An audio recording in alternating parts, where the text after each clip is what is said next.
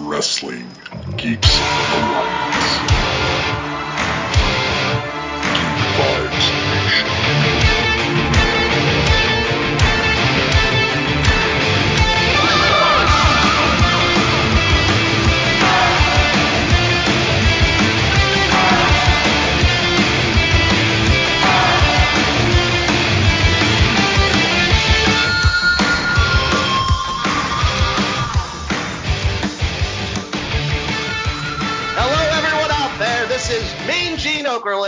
With Coliseum videos, I have a huge interview with Macho Man Randy Savage. Randy, Dane Elves has been calling you out lately. What do you have to say about him? Oh, yeah, Mean Gene Okerlund. This is Macho Man Randy Savage. That boy Dane Elves, he's been talking that shit. I can't say that, but I don't care. You're not supposed to curse, Randy. Dane, I swear to God, you and your Miss Elizabeth, Christopher Ray Patton, are going to get it this Saturday. Dig it, sucker! That's all we have, and he actually spit on my face. Back to you, Dane. Hello, everyone out there in Geek Vibes Nation. This is another enticing episode of Wrestling Geeks Alliance, in which me and my co-host, Christopher Brother Ray Patton, talk about the latest and greatest in professional wrestling news and review and talk about shows within that wrestling universe. Go over everything for all new listeners, from WWE all the way to MLW sometimes. It just depends on where the news is. But I couldn't do this by myself. Randy Savage, man, rude statements, Chris. I don't know if you want to say something. He tried to say that you're my Miss Elizabeth. All I know is Macho Man is going down this weekend because, well, technically, you know, he's going to be invisible. So I think I got this match. I think that you shouldn't take that from him. It's fucked up. I mean, I've been called way worse than Miss Elizabeth, if we're being honest. Like, being called Miss Elizabeth, that's pretty good. She's well-loved. Well, that's good. Oh, Lord. I don't even know where to go. This shit's off the rails going real quickly, but I'm looking forward to this show. We're going to talk about some great stuff. Like I said, if you're new listeners, just fucking enjoy yourself. That's what this whole podcast's about. We have a bunch of opinions. And we don't state these opinions as if we know what the fuck, like we're experts on it. It's just us having some fun, talking about wrestling. And shouldn't that be what life is all about, Chris? It should be, bud, 100%. And if I am Miss Elizabeth, who's my Hulk Hogan? What's breaking up the Mega Powers? What's going on here? Got the noon beers. I'm excited. How's your week been? I don't know who our Hulk Hogan is. We'll figure that out one day. Hopefully we can get a Hulk Hogan. I'm good, man. Energy drink, if you can't tell. I hung out with my pen this morning, if anyone gets that. I was writing the notes for the show. So I played a little bit of video games, and I am ready to talk about some professional wrestling. Chris, do we really have, like, news? Really? I mean, I guess we do. The news is a little weird this week. I mean, it's kind of light, unless you want to talk about the AEW video game stuff. That's news. Or did we talk about that last show? I don't remember.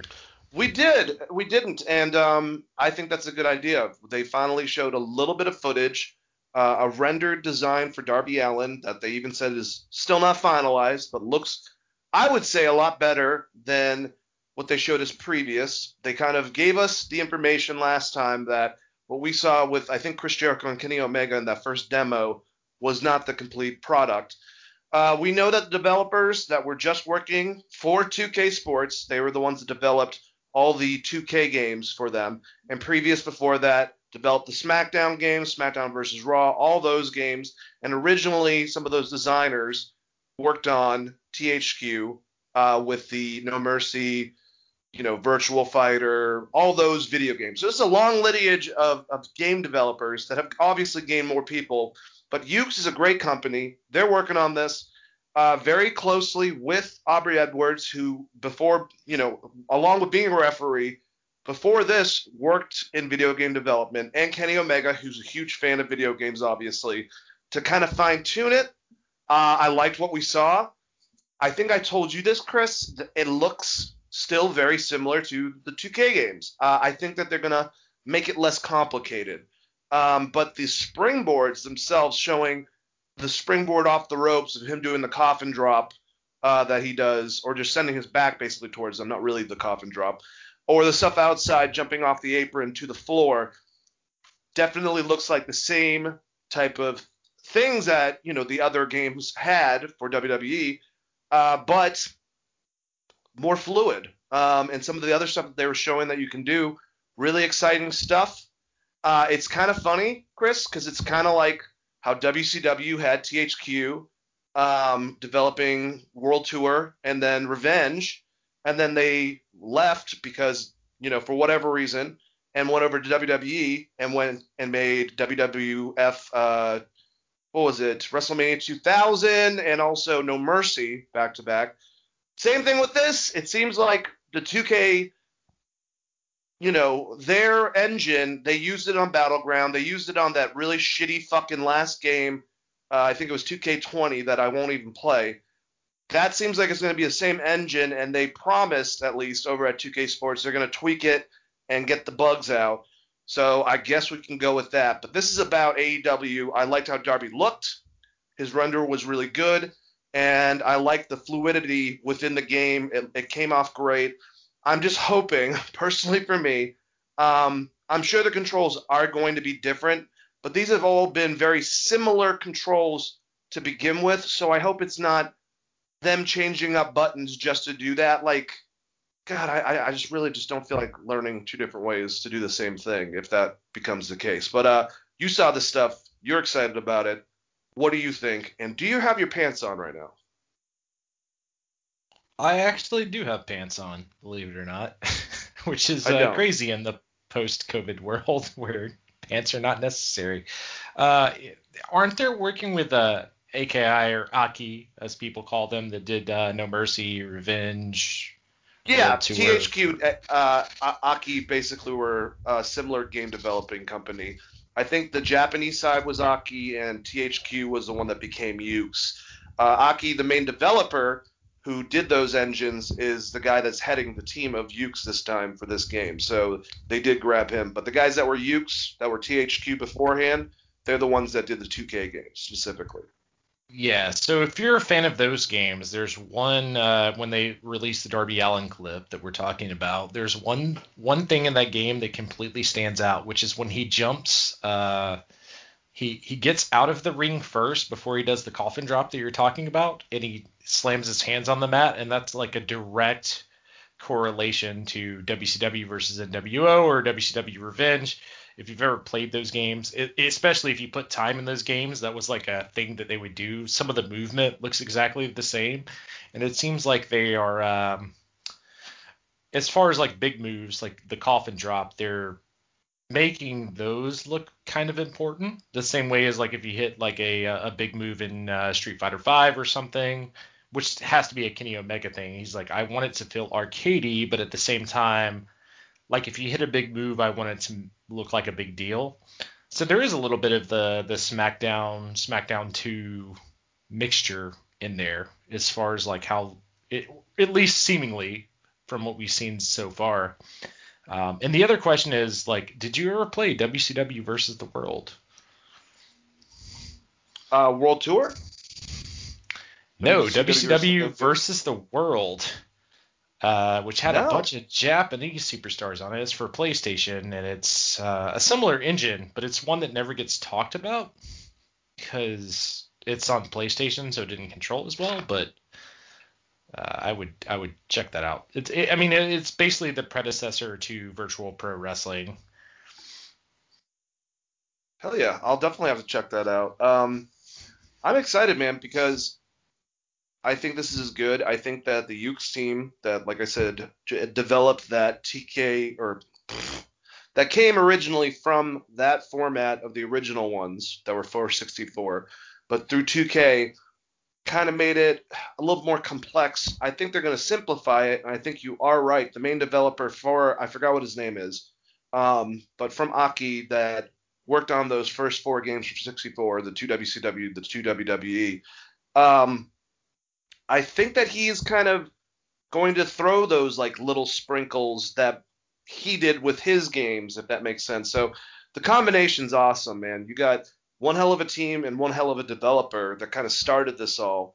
And we saw all the various games. They changed and everything between the, you know, those games for 64 to the SmackDown games to the 2K games. Obviously changed a lot, but still kind of had the same principles. So I'm excited about this, man. And we're going to have two badass wrestling games both out. I think that me and you talked about the biggest thing is them providing us with information with online stuff.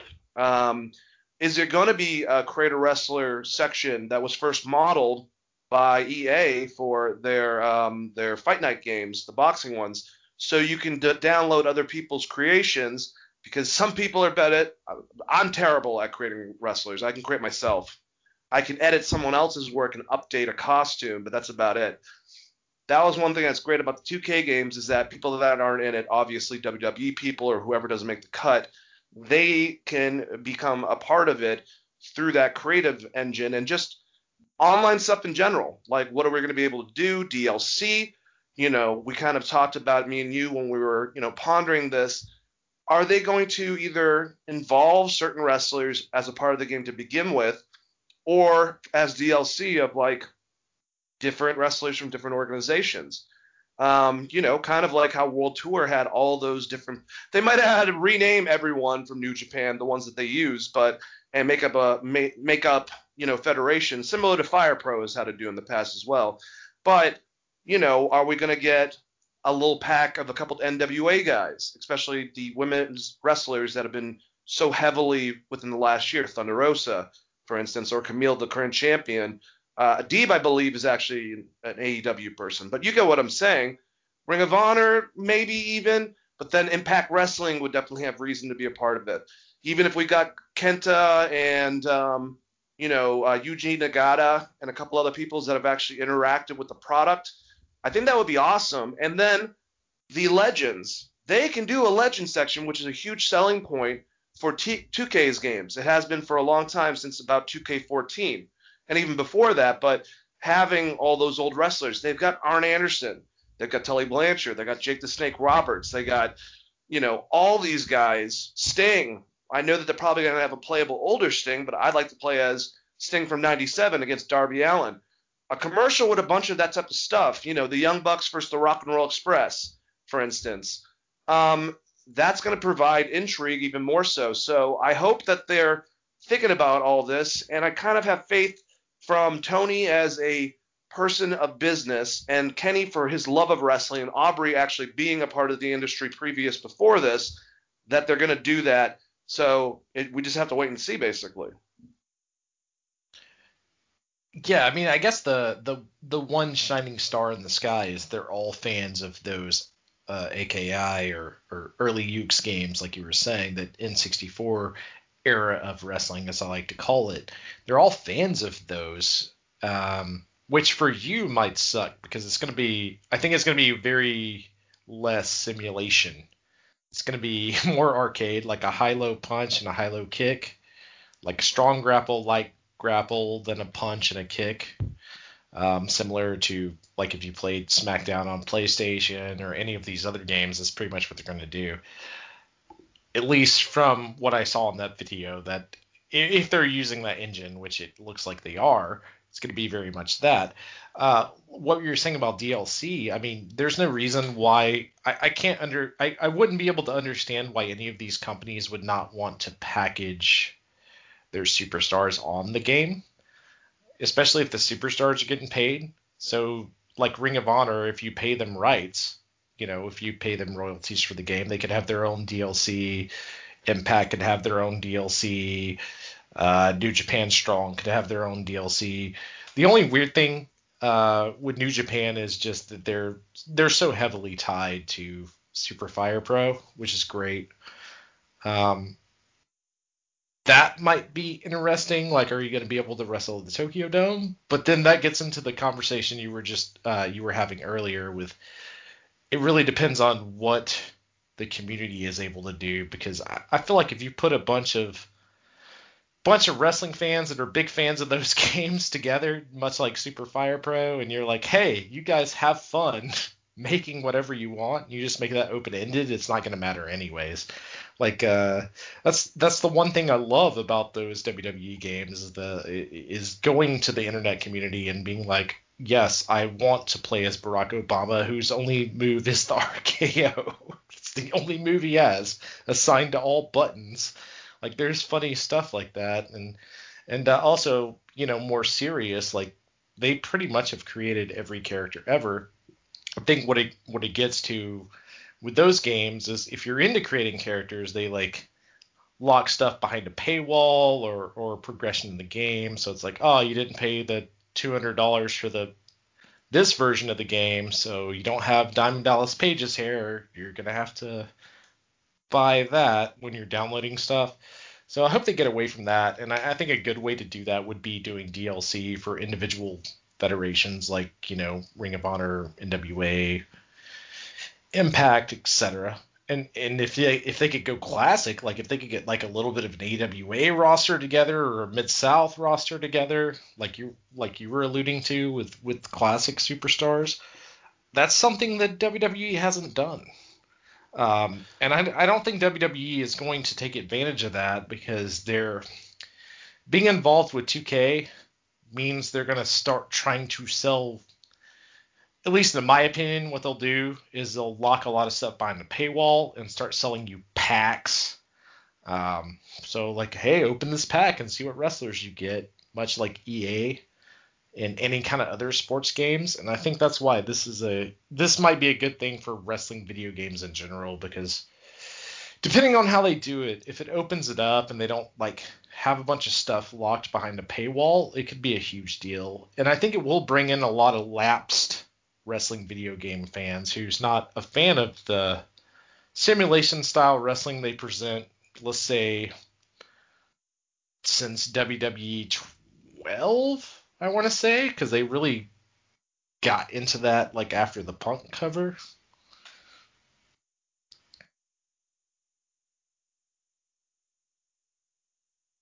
Yeah, I think it was around then. I'm trying to figure out right now because, and I agree with you. I think that definitely turned people off a little bit. It's a more complex engine, kind of similar to. It's hard to play the UFC games from EA and just, you know, press buttons. There's more that you have to do. The whole lockup process at the beginning, the start off matches. It's trying to be classic, but its little mini games are sometimes a pain in the ass to learn. I think they're definitely going to go more, take away a lot of that and go back to the basics, but still provide a pretty good control system. 2K likes to do this anyways. Like, all of a sudden they'll just switch buttons. And I'll be like, oh, okay, yeah, that makes fucking sense. Thank you. I appreciate that. I hate it when games do that. If I get used to controls. So with this, they're two different game developers. They're two different companies. I get it, obviously, if I have to learn something else. It's just going to be weird jumping from one to the other and then going, oh, yeah, that's not how you do that, and then getting my ass kicked probably from that. So I kind of wanted just to look up this pile of garbage that was 2K20. Their roster, the reason why, I just thought of something. Certain people I don't think are under Legends deals anymore. And they haven't been for a while, but they've been used in these last couple of games, so maybe I don't know. So I'm checking right now to see specifically if certain people have been dropped already. You know, Sting, obviously, I don't think is a part of it. He's been a part of every game previously since he came into the company back in 14, but I don't see Ricky Morton and Robert Gibson, so they probably jumped out of that after 2K19, which I was just playing. Dusty's still on it. Jake the Snake Roberts. Basically, what I'm saying is, in a situation like that, I'm sure Cody wants his dad Dusty in the game, and of course WWE only pretends that Polka Dot Dusty exists. That might be part of the reason why. You can download his old costume, but that's what he starts off as.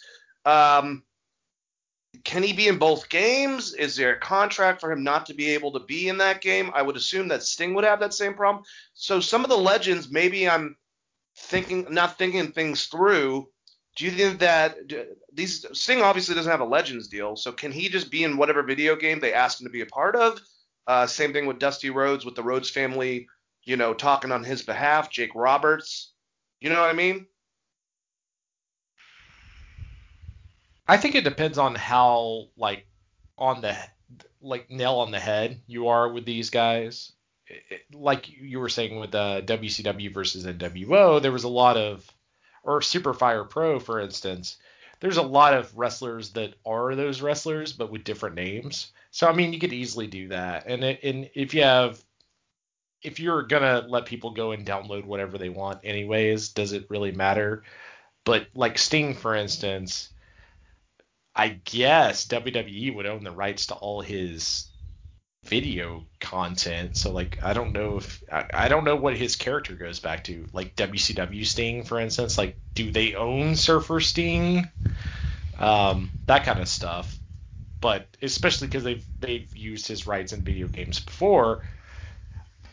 But it doesn't really matter. Like I said, you could just make a random dude that looks like Sting, and then if you have open online capabilities, people will just make it look like whatever they want, right? So, but it does matter in the sense that if you're talking about marketing and you have a chance to have one of the biggest wrestlers, you know, in the last 20 years as a part of like commercials or advertisements, the ability to say we have Sting in the game, it kind of matters to that extent.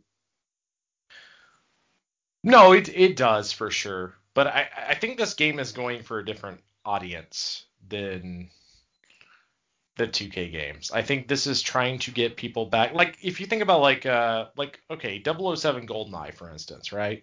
It's one of the most loved first-person shooters of all time. But it's not that great of a game. Everyone could get mad at me. I Chris R. Patton on Twitter if you really want to get mad. But Dane Elves 42, man. I agree. It's the playability of the game. So if you make the game playable, it's not going to matter anyways. But, like, you know, with Sting, like Joker Sting and who owns the rights to those kind of things and different outfits. And he's already done – he did an Impact game before. And he's done WWE games. That's a weird licensing thing. And, I mean, I'm pretty sure that's why Super Fire Pro and other games just give them random names. It's like, it's kind of like him. He has all the moves, you know, like – the only thing that sucks about that is the actual performers themselves, because they're not going to get residuals on it. Yep. Because they're not signed with a licensing deal, which sucks. So, like, if you're like Kenny Omega and you are just a straight AEW guy, like, he's going to get paid for being on the game versus, like, they create, you know, the Road Warriors randomly with different names. Well, they're not going to get dick all out of that, or their families are not going to get dick all out of that. I say, R.I.P. Road Warriors. That was just an example, but get what I'm saying. Like, if they make a Scott Steiner or something, and it's not Scott, it's like Steve Steiner or something. Like, he's not going to get any money off that. That's the part that sucks, at least for the wrestlers, but for the fans, especially if you're going to open it up to online, where people can just take that general moveset and redesign the wrestlers. And such, it's not a big deal as far as I guess the end consumer. Just more sucks for the actual wrestlers because they're not going to get paid. Yeah, I see Tony making some big transactions, so we're gonna find out. But I think that the biggest thing to take away from this is that me and you are both excited about this, and more wrestling video games. The happier I will be. So there you go. That did not sound like a lot of enthusiasm put into it. Well, you know, here's the thing. If there's two different outlets and one is more popular than the other, it should make the other company step up. So if this game comes out and it's really great and everyone loves it, it should make 2K think about how they present a video game and what content's going into it. The biggest thing with the WWE games is they focus...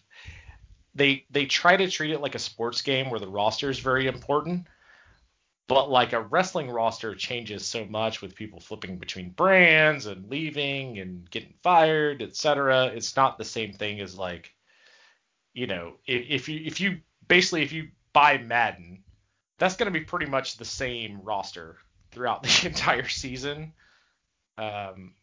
And that's kind of how 2K treats it. They treat it like their NBA games, which you can't do with wrestling. And why they – I basically took a year break at that one point to try to regather. But I don't know, man. I think there's room for a simulation-type wrestling game, which is what 2K is going for. But there's also room for just like, hey, I want to get drunk with my friends and, you know, have a hardcore match, and we only need to know 4 buttons on the controller. Yeah, I agree with you. But like I said, we'll have to wait and see on that. Let's move on to the next news topic, as it were. And as I try to find out where the hell Chris's notes went. This is how we do it, guys. You know, just chilling right here. Listen to Monster Movie. Everyone is a Ghost. That was a suggestion from Chris. Very interesting song, by the way, Chris. Yes, it's for everyone out there, it's 80s shoegaze, and I'm pretty sure the song The Scientist rips it off, but the chorus is very Simon & Garfunkel, so definitely check it out if you're into that kind of thing. It's weird. Got the Depeche Mode sound to it. I completely agree with you on that. Man, where the hell are all the links that you sent me? I only sent you one link. And now I don't remember what it was. Yeah. All right. So we can talk about the fact that MJF has his own new cryptocurrency and put down the other competitors, but he's going to be coming out with that. Like, how MJF is that, for Christ's sakes? All the heightened stuff between him and Sammy Guevara on Twitter. We've said this many times. This is what a douche would do to make fans want to not like him even. Like, he's perfect at this, and he might make some money off of this if he decides to do it. So kudos to him, and I forgot, what are they called? NGLs or whatever the fuck they are? The little... Oh, man, I have no idea. I don't know a lot about cryptocurrency, NCAs, but I non-fundable something. NFTs. Yeah, NFTs. Go. Jim Cornette is developing his own NFT. So, you know, MJF has always said that he considered Cornette a mentor and an influence of his heel style. So, of course, like grandfather, like son. This is pretty great, man. I love it. And we're going to talk about Dynamite. Everything that MJF did on Dynamite reinvigorated me wanting more of this, because we know it should be right at the end with all these individual matches. Because what he did to Dean Malenko and that smile afterwards, he can still get heat, man, in a time where people know this motherfucker makes you hate him. Like, the difference between him and probably, in my opinion, the other best heel of this generation, Adam Cole, people like Adam Cole. Like, it's hard not to like him. He's a badass, but he is a dick, and he's really good at it. MJF, you fucking hate him. Yeah, I mean, he's... might be the best at getting heat and continuing to get heat in his matches and always coming off as the bad guy, right? But as far as his cryptocurrency goes, if you invested $450 in that thing, when the dividends paid out, you would be up around the $10,000 mark right now. The only thing that pisses me off, which just gets more heel heat for MJF, is like he released it before I got paid, so I'm like, fuck, I ain't got no money. Or I would have invested in it. No, all joking aside, it's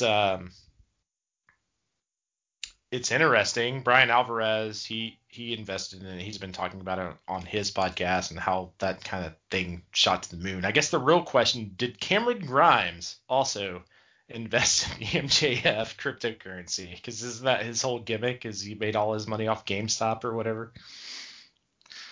I don't know, man. But they went with him for that too. So maybe he got some of that MJF stuff and he can kind of be like, hey, man, I also made this money off this last weekend investing in some weird guy. I don't know what the hell, maybe MFJ or something like that. Just throw it right. just throw it in there. Just that good stuff. That would be. So, and I gotta say, amazing. We'll get to it, man. Eli Drake was able to get some heat as well, if we're gonna talk about heat. But Yeah, this is good stuff, man. I loved MJF. I hate MJF, but I love to hate MJF, if that makes sense. Yeah, and it's a smart move. He got out there ahead of everyone else. It'll be interesting to see who does this next. I'm surprised that it wasn't someone bigger. But maybe the bigger superstars are a little older and they're not in touch with cryptocurrency and going to the moon, etc. It's a very going to the moon. Now for our listeners out there, I will say it's a very vital thing, especially because it relies on a lot of pollution and a lot of video cards and killing kind of any kind of PC usability, etc. So it's a weird thing. We'll see how long it lasts. It's one of those things where it's like, hey, if you invested and you made $50,000 off GameStop or whatever, good for you. But it might be time to cash out. Well, my buddy who told me to do it, and I didn't listen to him back in December, his biggest advice, just put $100, if you're really interested in Dogecoin, whatever. Put $100 in. It's never going to decrease past it's never going to get to zero, and just see where it goes. If you want to add a little bit, you can add fucking $50 to it. But if I listened to him and just invested $100 back in December, I would have had $10,000 a month ago. So, if you're able to cash it out, that's the other thing. It's cashing that stuff out gets very weird, and it goes through multiple ways of cashing it out. I've had friends that have had no problem with their transactions, but I don't do it myself, so I can't comment. But I mean, I would say in general, if you're going to spend $60 for a video game or a Criterion collection or something like that, and you have a shot something with the MJF stuff and you have the money for it, I mean, fuck it. You were going to spend the money anyways. You might as well throw it in there. And if you lose it, you didn't really lose anything. If you make a buck ton of money, then good, right? And, if you're complaining about it, MJF's not going to give a shit. So there's that. He's actually probably going to laugh at you. Yeah, if it plummets, it'll just be MJF cutting a promo on all the coin currency holders. You idiots decided to do that? Do you not understand how these things work? I make the money. That'd be great. That's a great way to do it. Get more heel heat. All right, let's move on. The non-competes for WWE. I'm so sorry, Vince, for fucking that up. Don't hurt me. You idiot! There's some stuff going on right now. Some wrestlers want out of their fucking 90-day non-compete, and they are actively pursuing stuff with lawyers looking into it. I don't know really if that's going to work out for them, but either way, August, a lot of these people are going to be able to hit the market. We know someone like a Mickie James. Apparently, I don't think she had a non-compete because she's already shown up on NWA, or at least maybe since she's not wrestling yet, maybe that's how they get around it. I'm not quite sure. But if you're looking forward to seeing what happens in the landscape, we already know where Samoa Joe went. But like a lot of the other wrestlers that were a part of these drops, a lot of it's going to be happening in August. And who knows, maybe if they do go the, lawyer route, WWE will be like, fuck it, And really, this stuff, I understand they're making money. I'm pretty sure it's not the money they were making. And to now not allow them to compete with another organization, I can see a month. I think that's very reasonable. But anything longer than that is absolutely ridiculous, in my opinion, Chris. For non-compete? Yes. Yeah. So, it's weird if you get released, right? I feel like if you get released, then the non-compete clause shouldn't matter. Exactly. That should not tie into anything that you're going to do going forward. But it does for whatever reason. Yeah, I mean, the contract structures in WWE, we've talked about this before. I think it would be, and we kind of got a little bit of Braun, it'd be great to see what one of the big contracts look like.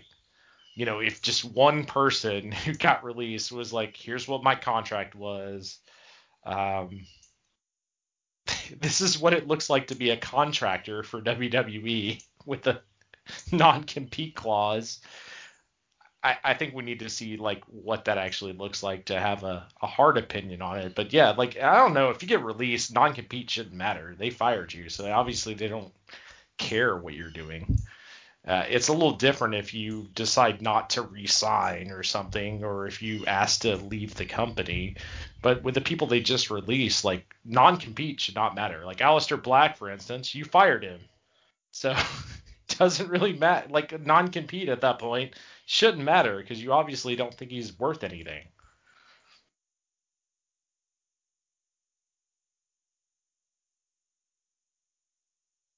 Or do they? Bum, bum, bum. I don't know. So it's rather silly to me, and it's just taking up people's time. It's about as silly as having, you know, the late, great Birdie, you know, having to chill on his contract for over a year and sit until they're ready to do something just to release him. And then, you know, we all know. Just, it's bullshit. To even pull it more current, we still don't know what's going on with Sasha. We know she's out, but she also sat out a contract for 4 months the same time as Brody did.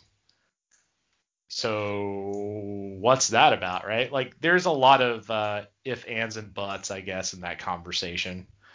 But it's just, it's really weird to me. Like, I don't know. If you're as big of a company as WWE, maybe you should just make these contracts public, or at least the terms, not necessarily the pay, but the terms of what the contract is, because there's already people questioning the legality of people being considered an independent contractor.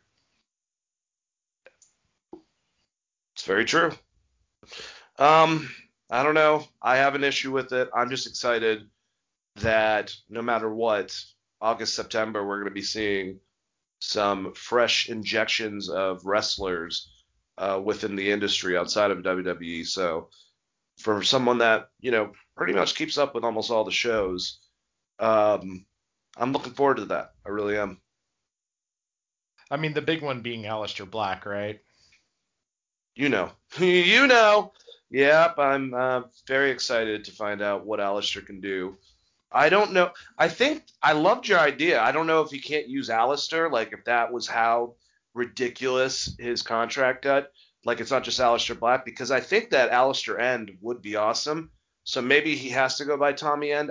I think that maybe he should refigure the first part of that, personally, to me, but it's not going to matter. The fact that he's going to have the same, basically from what he's saying, is old school music throughout it. That's pretty awesome, and I'm looking forward to seeing him grow in any company, and I'm hoping that he's like some of these journeymen, like a Matt Cardona, Jon Moxley, even to an extent, where I can see him show up in New Japan, see him show up on AEW, see him show up on NWA, because he builds that into his contract. But maybe his mainstay would be AEW, because I think that he can be a huge addition to the roster on there. The idea of him going against Pac, Lance Archer, Kenny Omega, Darby Allin, all of those type of setups really fucking intrigues me. And it's going to go back to the more stoic, he's more obsessed with the occult. He's not really, doesn't have dark powers. Maybe he can fucking pay the lighting guy like Sting does and shit. But nothing too crazy. More silent, but he just gets in there. He's a fucking black belt in judo, many martial arts he knows, and kicks the shit out of someone, Black Mask. 1, 2, 3. Let's have him have like a Goldberg run-ish, you know, where he's just at first just killing people in a minute, and then it develops to him going after a major title. I'm very excited about that. Him. You are right. Yeah, I think though the outlier would be Braun and what you're going to do with that contract. But we talked about this last week or the week before with Lance Storm's idea of like some of these contracts may have just gotten canceled because of renegotiation, and maybe we saw that with Joe. So for all we know, Aleister Black could just show up on NXT. There's rumors because they're trying to get his wife back, and now that kind of killed that as well. And Braun's another person, honestly, Chris, you're right. If there's anyone, I could see them renegotiating with Braun and bringing him back, because the amount of money that he was asking for on the indies is not going to fucking happen. And I I think that Mark Henry and Paul White, Mark got him started up with WWE, and Paul was like, I want you to be my fucking baby, basically. Like, they're going to fight for him for AEW, but I don't know. I feel like WWE is going to try to grab him back. Yeah, I mean, if you're someone like Aleister Black, or, you know, if you're going to put Aleister back into NXT and or Braun back on Raw or whatever contract offer, unless it's just ridiculous AEW offers, you would assume that WWE would just offer $1 more, right? And then you have a built-in legacy there, especially if you're like an Aleister Black going back to NXT. But with Samoa Joe coming back, it kind of does say, like, maybe we fucked up writing these contracts, and this is our way of renegotiating them is to cancel the other one. I mean, like, Braun making $1 million, like, he's not going to make $1 million in AEW.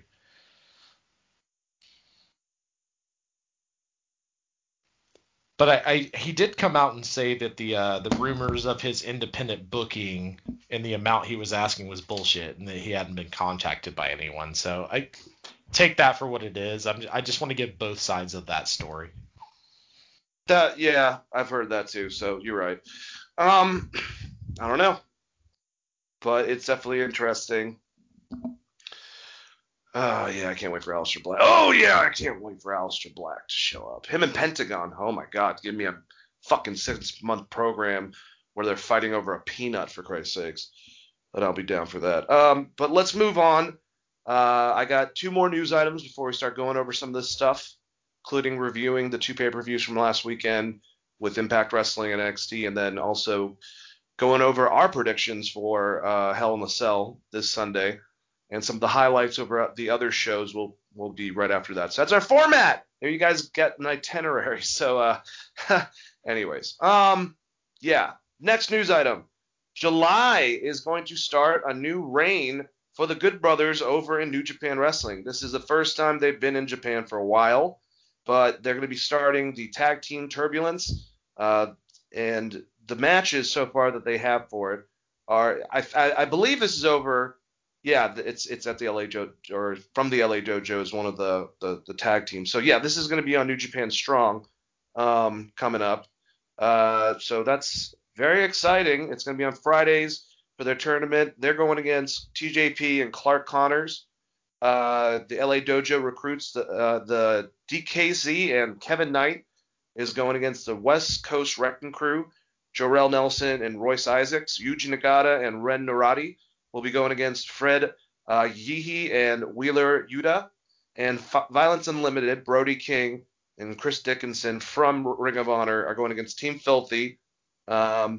Kratos and Danny Limelight from Filthy Tom Lawler's group. So that is cool. You got interactions with Ring of Honor, MLW, NWA within this, and also Impact Wrestling, obviously, with the Good Brothers kind of coming back home. You know, it's not them in Japan, but this is that progress. Obviously, because of COVID, everything, it's been hard for people going from the New Japan Strong group over there and vice versa. So that's why we've seen the same type of wrestlers. And I love that, that, like I said, Tom Lawler basically is the champion over here in the U.S. in New Japan Strong, for the time being. So yeah, I'm excited about this. And what does that mean? You know, it still takes place in the U.S. It's going to be a different night, but will they be able to help out Kenny Omega and the Bucks as much as they've been doing over on Impact and also AEW Dynamite? That's also something to ponder. But are you excited for the Good Brothers to be involved in New Japan finally again with this tournament on New Japan Strong? I am very excited for it in general, and I think they will probably at least advance past this first round. Well, actually, was it 4 tag teams? So it's it'll just be 2 matches and then the finals, right?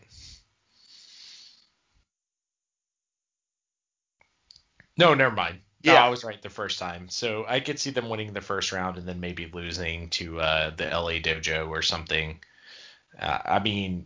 I have Team Filthy winning this just based on how they've been booked on New Japan Strong. I guess the coolest thing coming out of this is with like New Japan Global reach, we did this, which is, you know, if you're a US fan, that's New Japan's big account that they tweet everything New Japan related on, and they put the boys are back, which is really cool, and they had a whole logo for it. So I don't know, man. I mean, maybe they win it all and you do a tag thing. It's just so up in the air because we don't know what that working relationship is with Impact and, well, because they're tied in with AEW at this point, what that looks like with New Japan. But, I mean, hey, they win this tournament. Maybe they go against the Guerrillas' Destiny. That could be fun. I'd be down with that. I as well. All right, our last news item by itself is more of a combination of words. I mean, you kind of talked about it over interviews that were done this last week on Busted Open with Bully Ray and Dave LaGreca talking to the guys in charge of two of the smaller but still very prosperous companies, and kind of going into the dynamics of where they're going with their said companies. Over on one side, you have the NWA, the oldest organization of wrestling, period, owned by Billy Corgan. If it's not another Billy Corgan, if you didn't know, it's the lead singer, guitarist, songwriter, and founder of the Smashing Pumpkins. And what he wants to do with his company as opposed to what Court Bauer wants to do with MLW. MLW, right now, we can't review shows because they don't have shows. They're having their big Battle Royal thing coming up, and then they're going to start having their show on Vice, which is a big deal for them. And NWA is right now, I believe, on Fight, and it's like $5 a month for their archive, plus their shows weekly and their pay-per-view. So pretty good deal, but still a lot of people, I think, feel like they don't want to pay for it. They like the YouTube format, but hey, people got to make money. They're about to have fans now again in studio soon, which is exciting. MLW will be starting, I believe, with a small audience, which is awesome. Just the contrast of the different concepts. Basically, Billy Corgan was really talking about he loves what everyone's doing. He loves he talks to Tony Khan, he said, almost every other day. You know, a lot of the guys that are in charge, which is great, kind of have active communication between the organizations and just keeping up with each other, whether it be a Scott D'Amore or maybe Conan representing AAA or whoever, you know, Rocky Romero probably over here for Japan stuff since he's in charge of booking for New Japan Strong. There's a lot of talking, and that's awesome to hear within the industry. He was basically saying if AEW is doing their thing and WWE is on the opposite side, he's trying to go up the middle. He's trying to make the classic style wrestling its own niche, basically. He's trying to make it what was old is now new. That's the direction that he wants to go in. And you have this concept that he wants to work with other organizations. He really loves the idea of maybe a package between these companies doing an all-in style pay-per-view where everyone has their championship on it, kind of going back to the old school styles of wrestling ideology that NWA used to have. Then you go to MLW, who right now we know might be having an active relationship with NXT in the future with Hunter, which might involve NXT Evolve once that happens with Gabe Sapolsky, also the UK product itself, maybe using different talent, trading talent, and seeing what that works out to be. I don't know the ending of that process, but that was very well known for the last couple of weeks that they've been talking. Court used to work directly underneath Vince and worked with Hunter in the early 2000s when they had Brian Gewirtz, Paul Heyman, and all the great minds during the Ruthless Aggression era. So he knows wrestling very well. And he kind of said that the biggest thing for MLW, it's supposed to be kind of your ECW people, the ones that like that hardcore wrestling, the people that loved Lucha Libre, especially with the loss of Lucha Underground. They've even taken characters from Lucha Underground. Mil Muertes is now King Muertes, and I forgot what the leader of Lucha Underground, but he's now working as the same style character over on MLW. But it's Lucha Libre with that hardcore twist element in it, and he wants to work on heat. That has been the biggest thing with them, is that whether you love people to the point where you're rooting for them, like the Von Erichs, because they're getting their asses kicked and you want them to turn around it, or heels like MJF, who got started at there, you know, really being able to piss off the audience and get under their skin. That's Cort's biggest thing involved with what they're doing right now with MLW. So I love hearing this type of stuff, man. I really like what all the products are doing. You know, you have your WWE and all the companies involved with that. And NXT obviously is a smaller version with their little sub companies, and that's awesome. I'm glad that they might be doing stuff with MLW, but MLW, NWA, Ring of Honor, Impact, they're kind of the other guys outside of the bigger ones. Like I would say the bigger ones being your two international ones that work with a lot of different people over in Mexico, AAA. You have the smaller one, CMLL, but AAA is their primary one. New Japan, and of course there's all the other organizations around New Japan, but then WWE and AEW now. But those four are still kicking ass and hanging in there. And I'm glad everyone's getting along, you know, outside the WWE of interacting and trading talent. And I can't wait to see more of this. So I liked hearing what Billy Corgan said. I really liked hearing what Court Bauer said. It makes me excited for the future, Chris. Me too, but I have a question for you before I give my full-on opinion on this. Do you think that America is spreading the wrestling market too thin?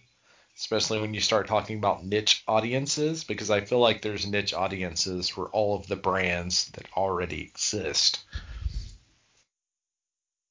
Well, if you're talking in turn to being able to have the larger audience have their eyes on wrestling, you know, kind of like it was in the early 2000s, especially the 90s and late 80s, to an extent, but with the interaction, I think that might be the thing that gets people, if they like this, then, hey, what's this over here? And maybe, you know, if you're someone that was a WWE fan, you're checking out AEW finally. Then you find out about these other ones, like, oh, TNA never went, it didn't evaporate.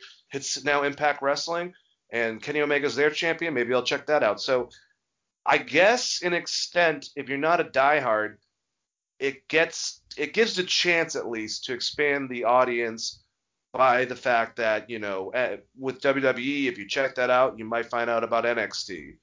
With NXT, if they do stuff with MLW, there might be that chain of events. So I don't think anything's going to get to the level of popularity with the general audience, but I think that it is expanding viewership by trading off people and interacting with different organizations. Yeah, no, I totally agree with that. I was just curious on what your thoughts were, because when you start talking about MLW having a TV show on Vice and maybe working with NXT or whatever, Evolve and Gabe Sapolsky, that stuff coming in, it's just another show in a week that's already full of wrestling. And how do you set yourself aside? The stuff I loved about what Corgan was saying, and he's stayed the course. He's never changed what he wants that company to be. He really wants like an old school product. I just, you know, they present it that way, but none of the wrestlers except maybe Trevor Murdoch come off as old school wrestlers. I could say maybe Nick Aldis at this point, but if you really think about their roster, do they really come off as that old school? Like, does that work? I don't know, because I think it's a hodgepodge of people. Going back to the 80s, yeah, you're right. The Trevor and Nick definitely jump right off of it, but they got a weird crew of different people, different talent. JTG's just – I'm glad that he's obviously a part of it. You know, just because I think he's a phenomenal athlete and everything that happened last year, I'm glad to see him part of a bigger organization. Pope's someone that they have a lot of, you know, whether it be Kratos, whether it be what's that blonde gentleman that's tall that has the tag titles right now? Begins with an R, weird name, not Rancid, but anyways, a lot of X, and I don't know, I haven't seen Mr. Kennedy on there, but a lot of X guys that made a big an impact, basically. that look like great wrestlers. They definitely have a lot of body guys, so it might not be the exact 80s look, but still similar concepts. They don't have a lot of smaller wrestlers. Man, I like – there's a tag team, and it's a dad who's been in wrestling for a while and his son, and that's the tag team basically, and they've been doing some really cool stuff. I feel bad that I can't remember their names, but then also like Odinson and Paro. That tag team that has the Road Warriors feel to them. And I see what you're saying, but I think that since they don't have smaller people basically out there, it's just big muscular dudes, and a lot of them are agile as hell, which is the only thing they have in common with modern stuff. But they, once again, they don't do a lot of crazy stuff. Even at the pay-per-views, they might do one or two things, but they kind of keep it simple, stupid, the KISS method. Yeah, I love the KISS method. As a musician, the KISS method is always the best method. I guess my big thing with it is you're always talking about the NWA and how you want it to be more old school. You need to bring in some old school guys. Like Anderson would not be – if they brought him back, that would be good. Like someone like a James Storm. Some of the characters that they have and some of the people that they have are not old school. They're not telling me that story. It's presented in that way as far as the overall show, but like Tyrus, for instance, the Funkadactyl, do you believe him? And the fact that that's guy? They're using Austin Idol with him. Yeah, it's a waste of Austin Idol. You guys couldn't find one dude, you know, like what's Colby Carino doing? Is he still in the NXT development? He's breaking out in NWA actually in a big way. He called out, I can't remember, I think they're the Jacks. It's the son and the father, and basically has been going after them and attacking them. So he's, by the way, it's so funny since Punk I feel like, even though they used to interact in Ring of Honor together, definitely wanted to look like Steve Corino early in his career. Colby now, brown hair, very similar facial hair to CM Punk. I was like, is that CM? No, that's Colby Corino. Never mind. The hell? But I will say this. I'm very excited for the NXT women's pay-per-view they have going on. I like the stuff they're doing. NWA.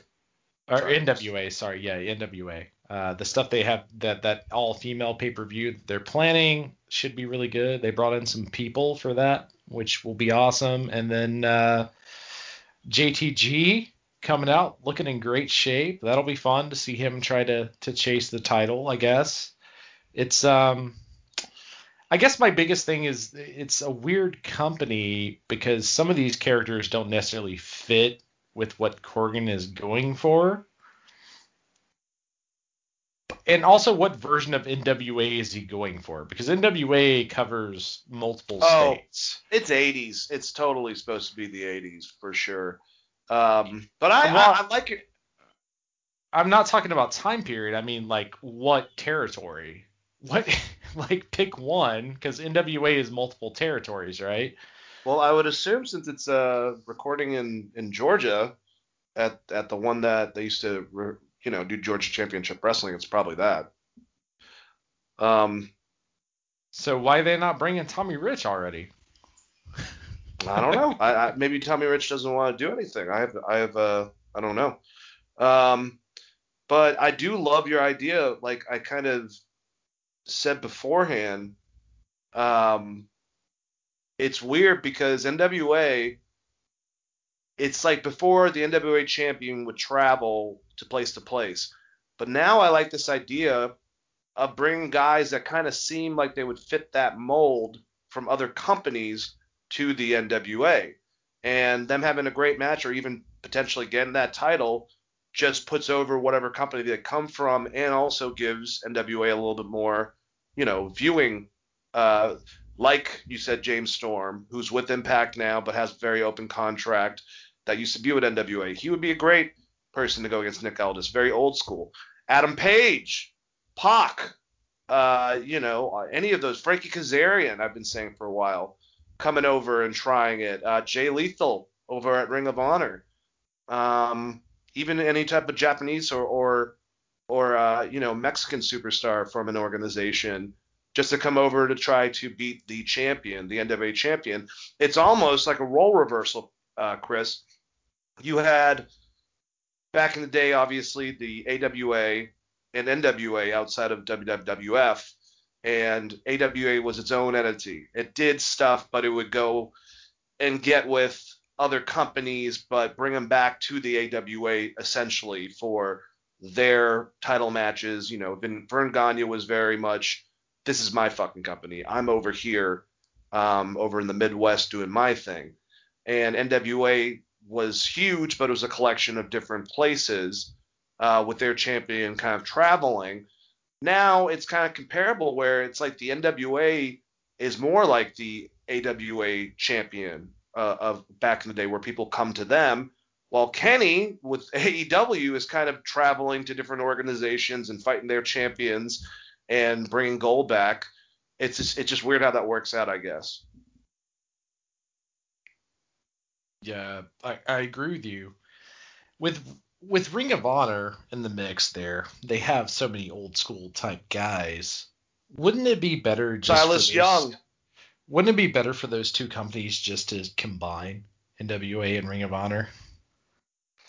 I don't know, because I love the approach of both their styles. NWA, like we've kind of said, Billy's going for old school feel, wrestling style storylines. But Ring of Honor, with their you know, their pure tournaments and like their style of kind of like the rules mean more, but it's almost got an MMA edge to it, which is something that it used to have. I kind of like the different styles to them. I do too, but I feel like that all falls under old school NWA. So combining those two is like a perfect world for me. Like Jay Lethal showing up, at, like you said, like Jay Lethal coming in, and we'll see what Corgan's gonna do, because what he's been on the air 2 months now since COVID. Yep. So we'll see how this shakes out. I will say, for people that forgot, he almost bought Impact and a lot of that wrestling. Like a lot of his roster are ex-Impact people, based off that pay-per-view that we talked about or previewed. I mean, God, what was it, like 70% people from TNA at some point? Yeah, it's crazy. He's definitely getting some of those guys that, you know, didn't do a lot there. I mean, even Nick Aldis is fucking Magnus from back in the day. We've talked about that. Well, like Southpaw Wrestling, the John Cena thing, right?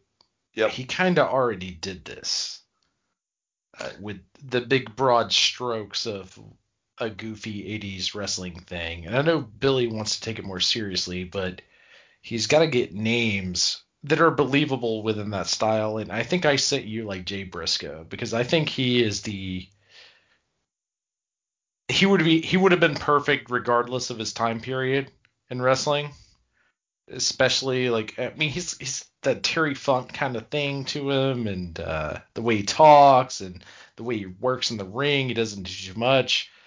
Like, he's the perfect guy. James Storm is the perfect guy. They need someone for Aldis to have a match with, and it can't be to me. It can't be Cody, because Cody is. They're going there. They're gonna go there. I'm pretty sure. I'm assuming that's why Cody hasn't done shit except for put other guys over for the last fucking 6 months. Well, yeah, he's going to have to put Aldis over in that match, so. I don't know, man. I think Cody's going to take it off of him, honestly, if they do that.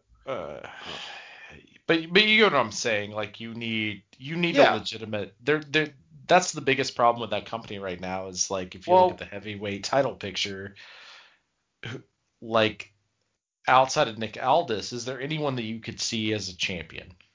And the answer to that, at least for me, is no. Like, no, it's going to be guys from other companies. No, I don't think so. They're definitely still building, and I mean, they took a big blow, man, because they were a company that realized, like, all right, you know, Ricky, if you gotta go, you gotta go. All right, James, you know, we'll let you out. Ziggy Dice, you know, they lost some guys they were trying to groom into, you know, talent, or like a James Storm who's already in there trying to get him, but they didn't have anything for them to fucking do. So Billy let people leave their contract if they wanted to, because he couldn't, you know, he couldn't pay them, and also they found work somewhere else, so he wasn't going to hold them back basically. Eddie Kingston was like that as well. So, you know, it just sucks. They got to get a couple people that either are big or have potential to be big. And what sucks for them is that I think most people are happy where they are that are part of those other organizations. So maybe guys coming in like Cody from AEW, which we know is inevitable, but also like other people, Frankie Kazarian, like we said, that people that kind of have that old school feel, James Storm from Impact, everyone can benefit, and you can have some of those big names from the other organizations to bring popularity into a pay-per-view for NWA. That's the only thing I can think of them doing, aside from signing some big people, but I don't know. I don't even know how they go about that. You know what I'm saying? Like, it seems like everyone's kind of taken right now. Ring of Honor has the same problem, honestly.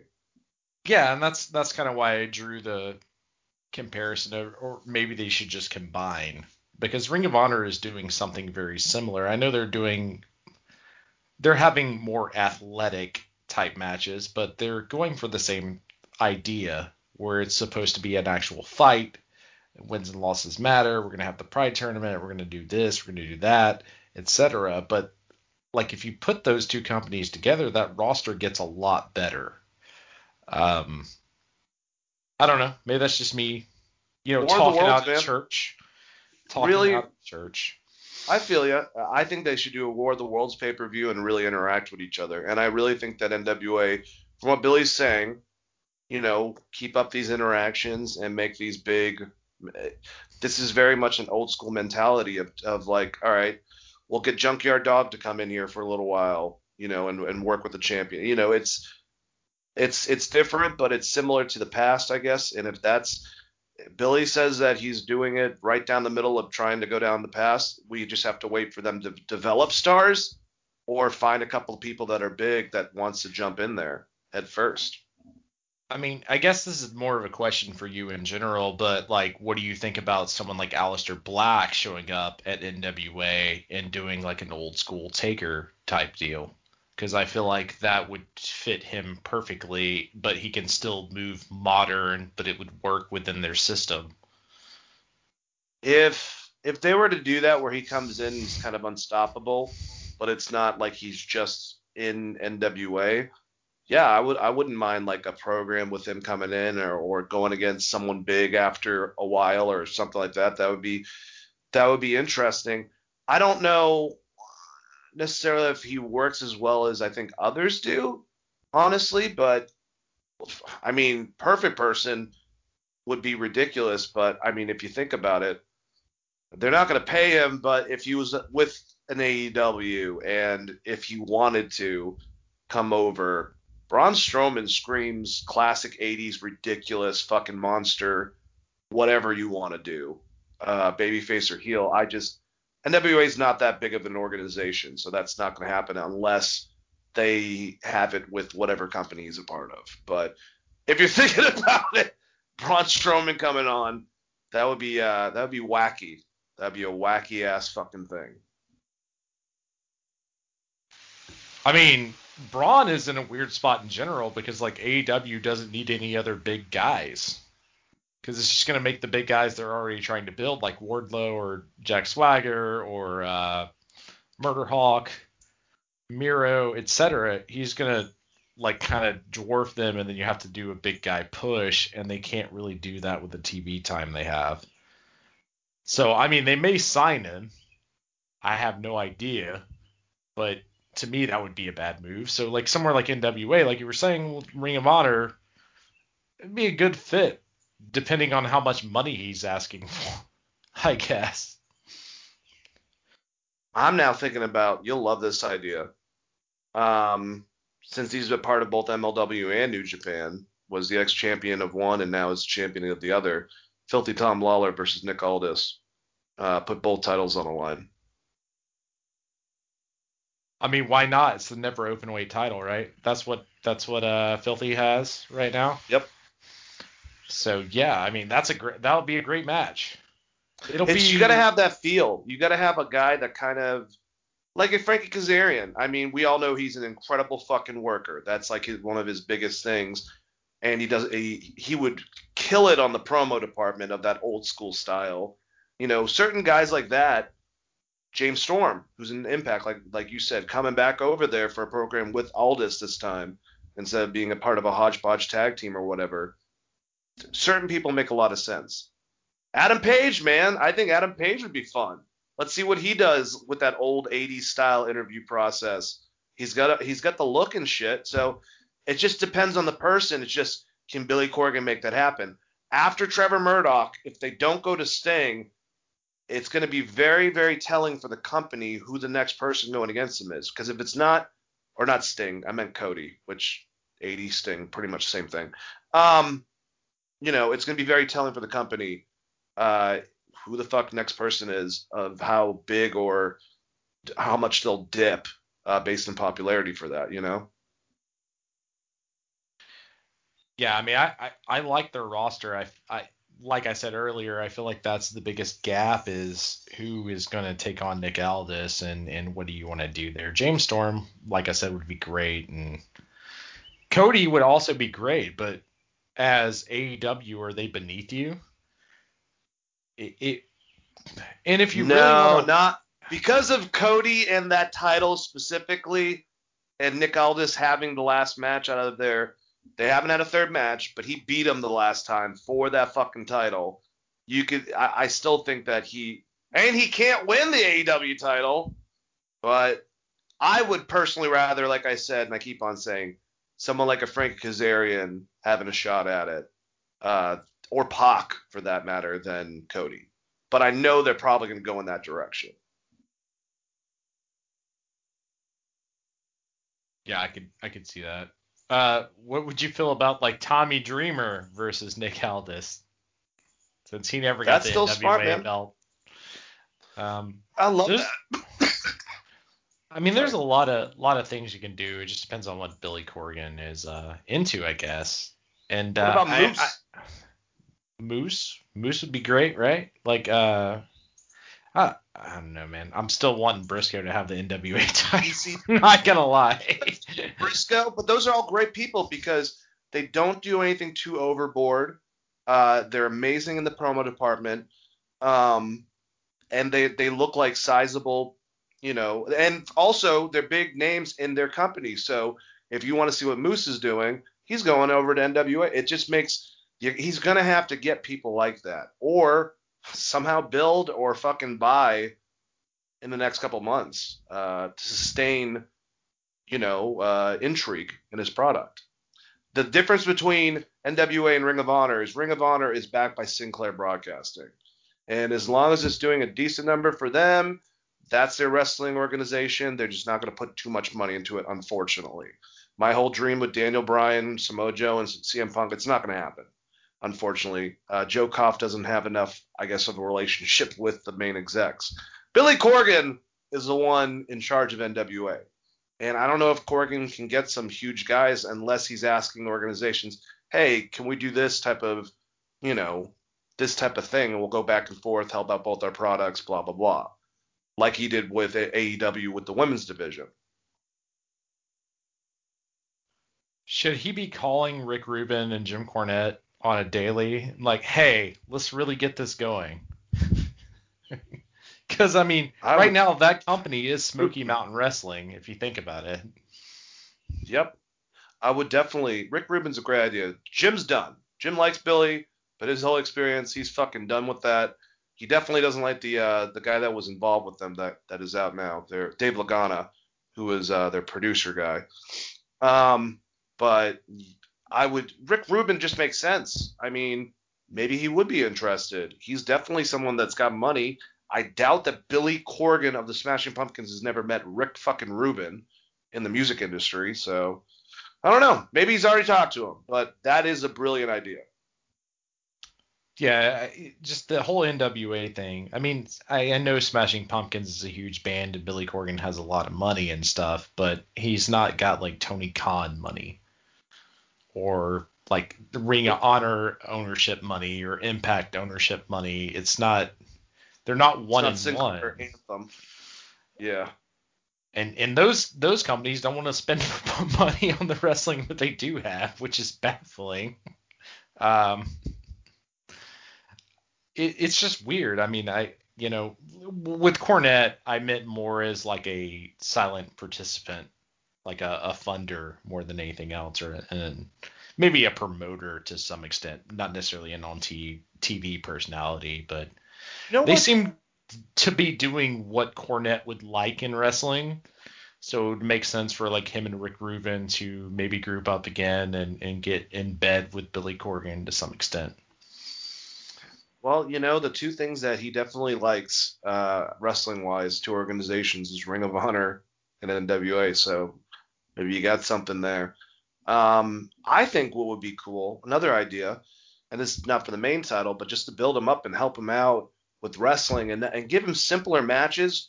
We just saw the premiere, and he didn't do too bad of a job, but he's getting trained right now of someone like a Brock Anderson, who's already got that name and recognition.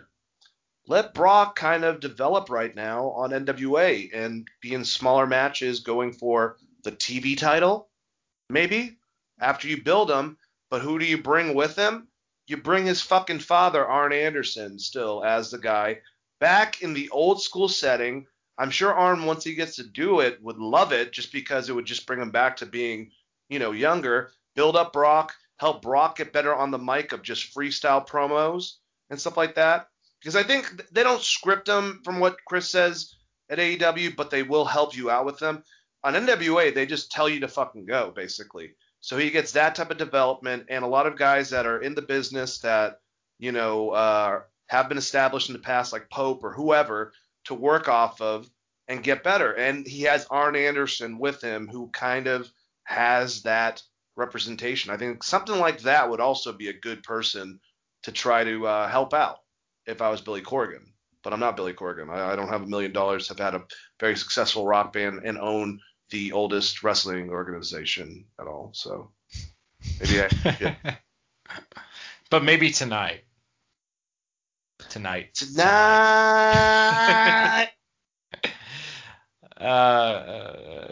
do you like that?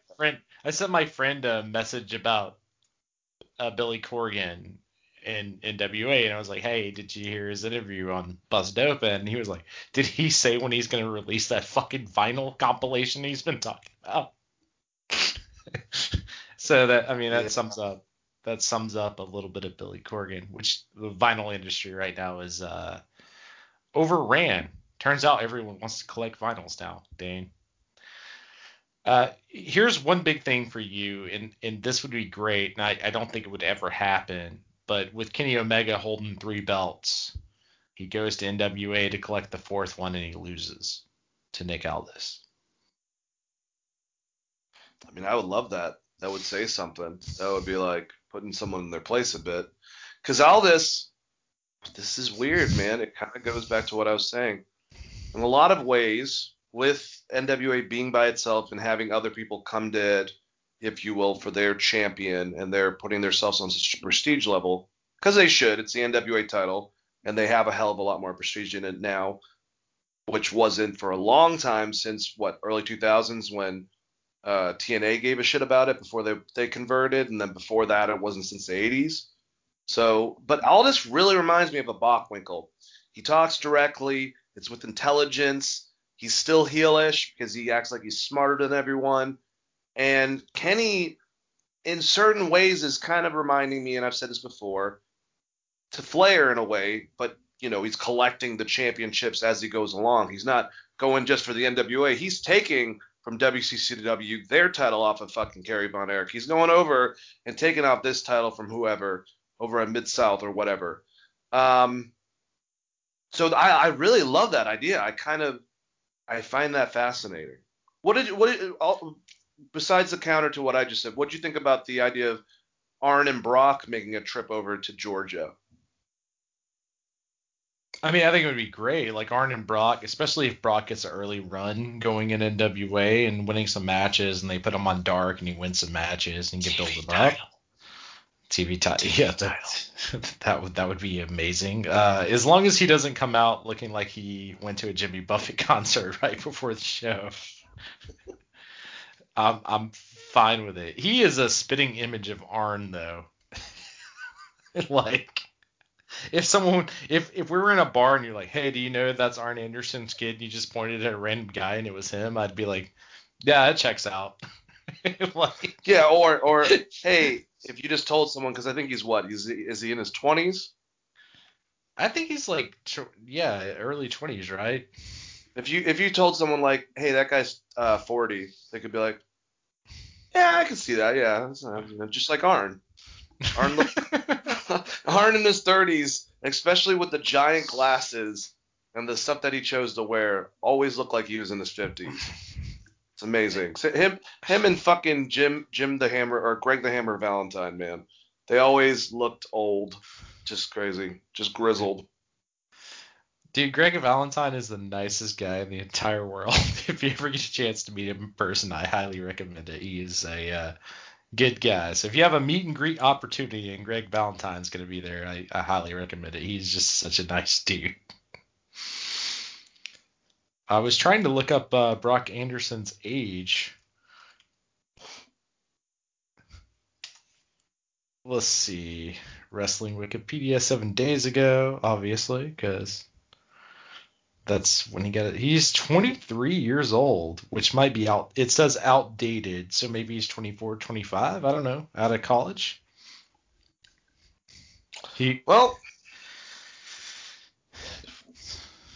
We'll get into him as of later. But, yeah, I don't know. Kind of started Billy Corgan, Court Bauer. Thanks for making great wrestling on two other organizations and doing your thing.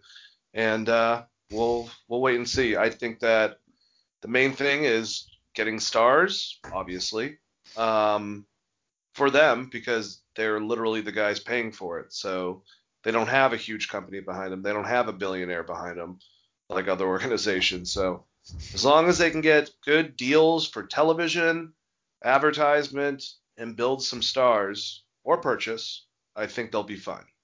Closing thoughts? Is Court Bauer a genius by locking up Fatu and Filthy Tom with the runs they've been having and then getting the TV deal that he has now? He said that his guys, his pillars, if you will, borrowing off the All Japan concept, besides Fatu, who's their champion, obviously he's kind of duh, Von Erichs, Alexander Hammerstone, King Mortez, Mil Mortez, all the different. I think his name is Eddie Banderas. And who was the other one? Okay, I thought of. No, those were the four. Yeah. Yeah, if you include Filthy Tom, you nailed it. Oh, Filthy Tom, that was the other person. Thank you. So, smart man. Those are good guys to build stuff around. I'm not saying that in NWA. Can't have that, but they don't definitely – you were right about that. They don't have that yet. So. Yeah. I mean, I'm like we talked about with NWA, it's really hard to try to build someone into what Billy Corgan's idea of what wrestling should be, though. It's true. You're going to get modern people that want to do modern wrestling. They want to wrestle like Eddie Guerrero as opposed to like – I don't know, Nick Bockwinkel. Like, where do you find those cats? I mean, they're out there. There's cats that wrestle that way. You almost have to look at, like, how WWE trains people and then adapt them to an 80s style and tame it down. That's the one thing about NWA that is going to be a constant problem. And why people like James Storm or like a Jay Briscoe, they kind of make sense because they can work that style and cut those kind of promos. But, I mean, MJF would be perfect in NWA. Willie Mack. Think about him. Willie Mack would be great there, too. It's just weird because, like, where do you go out? Like, if you're going to an independent show, like, say you go to a GCW show or something, right? Like, who on that roster would fit in NWA? None. Please don't, actually. Not even, no offense to Nick Gage, but even him, like, we gotta...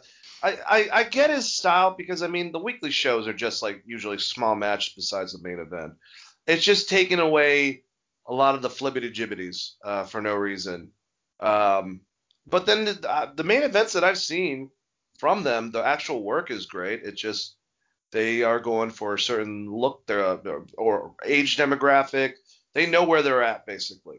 And I think any of the wrestlers like we've mentioned, even like a Willie Mack who can do some crazy shit, they probably tone it down to that level. They're just not going to be looking for those people that are specifically exactly off their style, if that makes sense. But it's got to get some stars. The perfect match that Billy Corgan would be looking for would be Aldis versus like a Randy Orton. Oh, yeah, absolutely. Like that, to me, the way he talks about it, that's what he's looking for. And the only way to really get that would be to start your own wrestling school that builds into your company, because the rest of the wrestling industry is way, way, way different than what he's asking. Yeah, like I said, I think if it's involved in interacting and keeping up with other organizations, which he's actively saying he's doing, and going for these guys that make sense and fit the mold.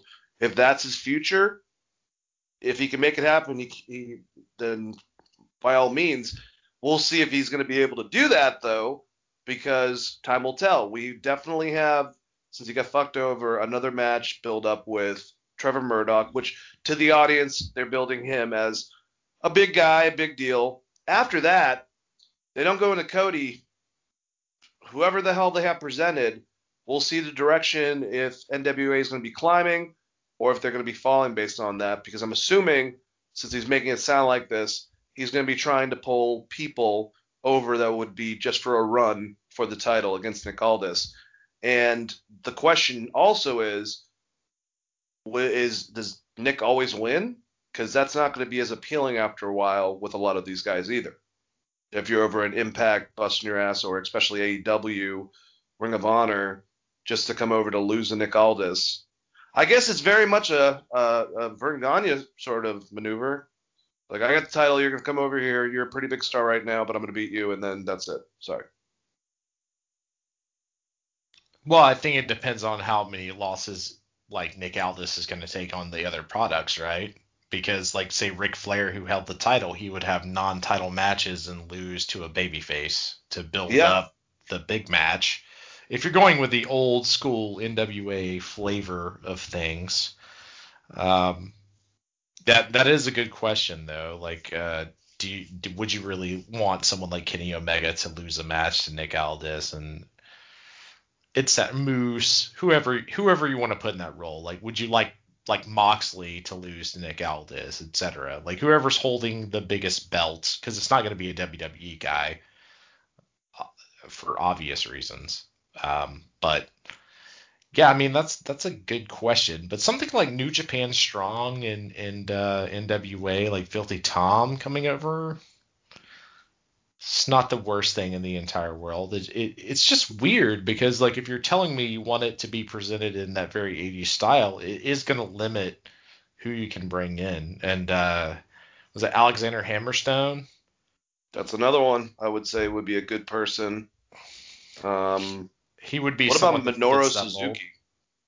Suzuki would be fine. He would fit that mold. I'm just trying to think of people. That motherfucker can come on as a madman and just scream a bunch of things in Japanese, staring at and scaring the fucking guy interviewing him, and just point at Nick Aldis, and all hell's gonna break fucking loose. All the listeners out there, please look up Minoru Suzuki as a child, because there's photos out there, and he looks just as pissed off as a kid as he does as a grown adult. But yeah, we've named some incredible names, and maybe that's what's gonna happen. We're just gonna have to wait and see. But yeah. Hey, maybe we can get Corgan on our podcast. That'd be fun. I would love to talk to Billy Corgan about, music and also wrestling. It'd be great to pick the brain of someone that obviously gets those two departments, I think, to an extent. One last question before we head on this, because we're talking about Billy Corgan. Do you think he would have went the same route if he ended up buying Impact, which he was trying to do, and then there's the weird lawsuit with the Hardys, and he was doing all that stuff? Do you think that he would have tried to switch that to an NWA style, or do you think he would have just ran with what it was and made it different? Because that's an interesting – to me, that's more interesting than anything else is like he was going to buy a company that was doing some very weird oddball shit. Like you talk about like Crazy Steve and the Hardy Boys and Rosemary and all those characters in that wrestling division at that time. He was going to buy that, which was not ever going to be NWA. Yeah. If he stayed with TNA, they might have kept a lot what they have. They probably would have gone, like they've already done anyways, to a four-sided ring because I think that drove Billy and a lot of other people crazy for that aesthetic. I think it might not be exactly like NWA, Chris, but it would be way less cartoony. It would probably had gotten a little more serious perceived, keeping the wrestling the way it is, but also maybe cleaning it up a bit, polishing it maybe. But it would be a fuck less cartoony than it actually is now with Scott D'Amore and, well, it used to be Don Callis, but Tommy Dreamer involved with the creative and breakdown of it, which I love a lot of the stuff they do. And Scott's been in charge of it here and there with booking since the beginning of it. But yeah, I think that it would be probably more like Ring of Honor in a lot of ways than the current Impact product. Yeah, I could see that. It's just, it was very weird the time period he was trying to buy it. But also, I mean, you had the Hardys, I guess, which is not the worst thing to have as top people in your company. And when that deal fell through, they immediately were gone. We all knew they were gone because that led up to the WrestleMania stuff.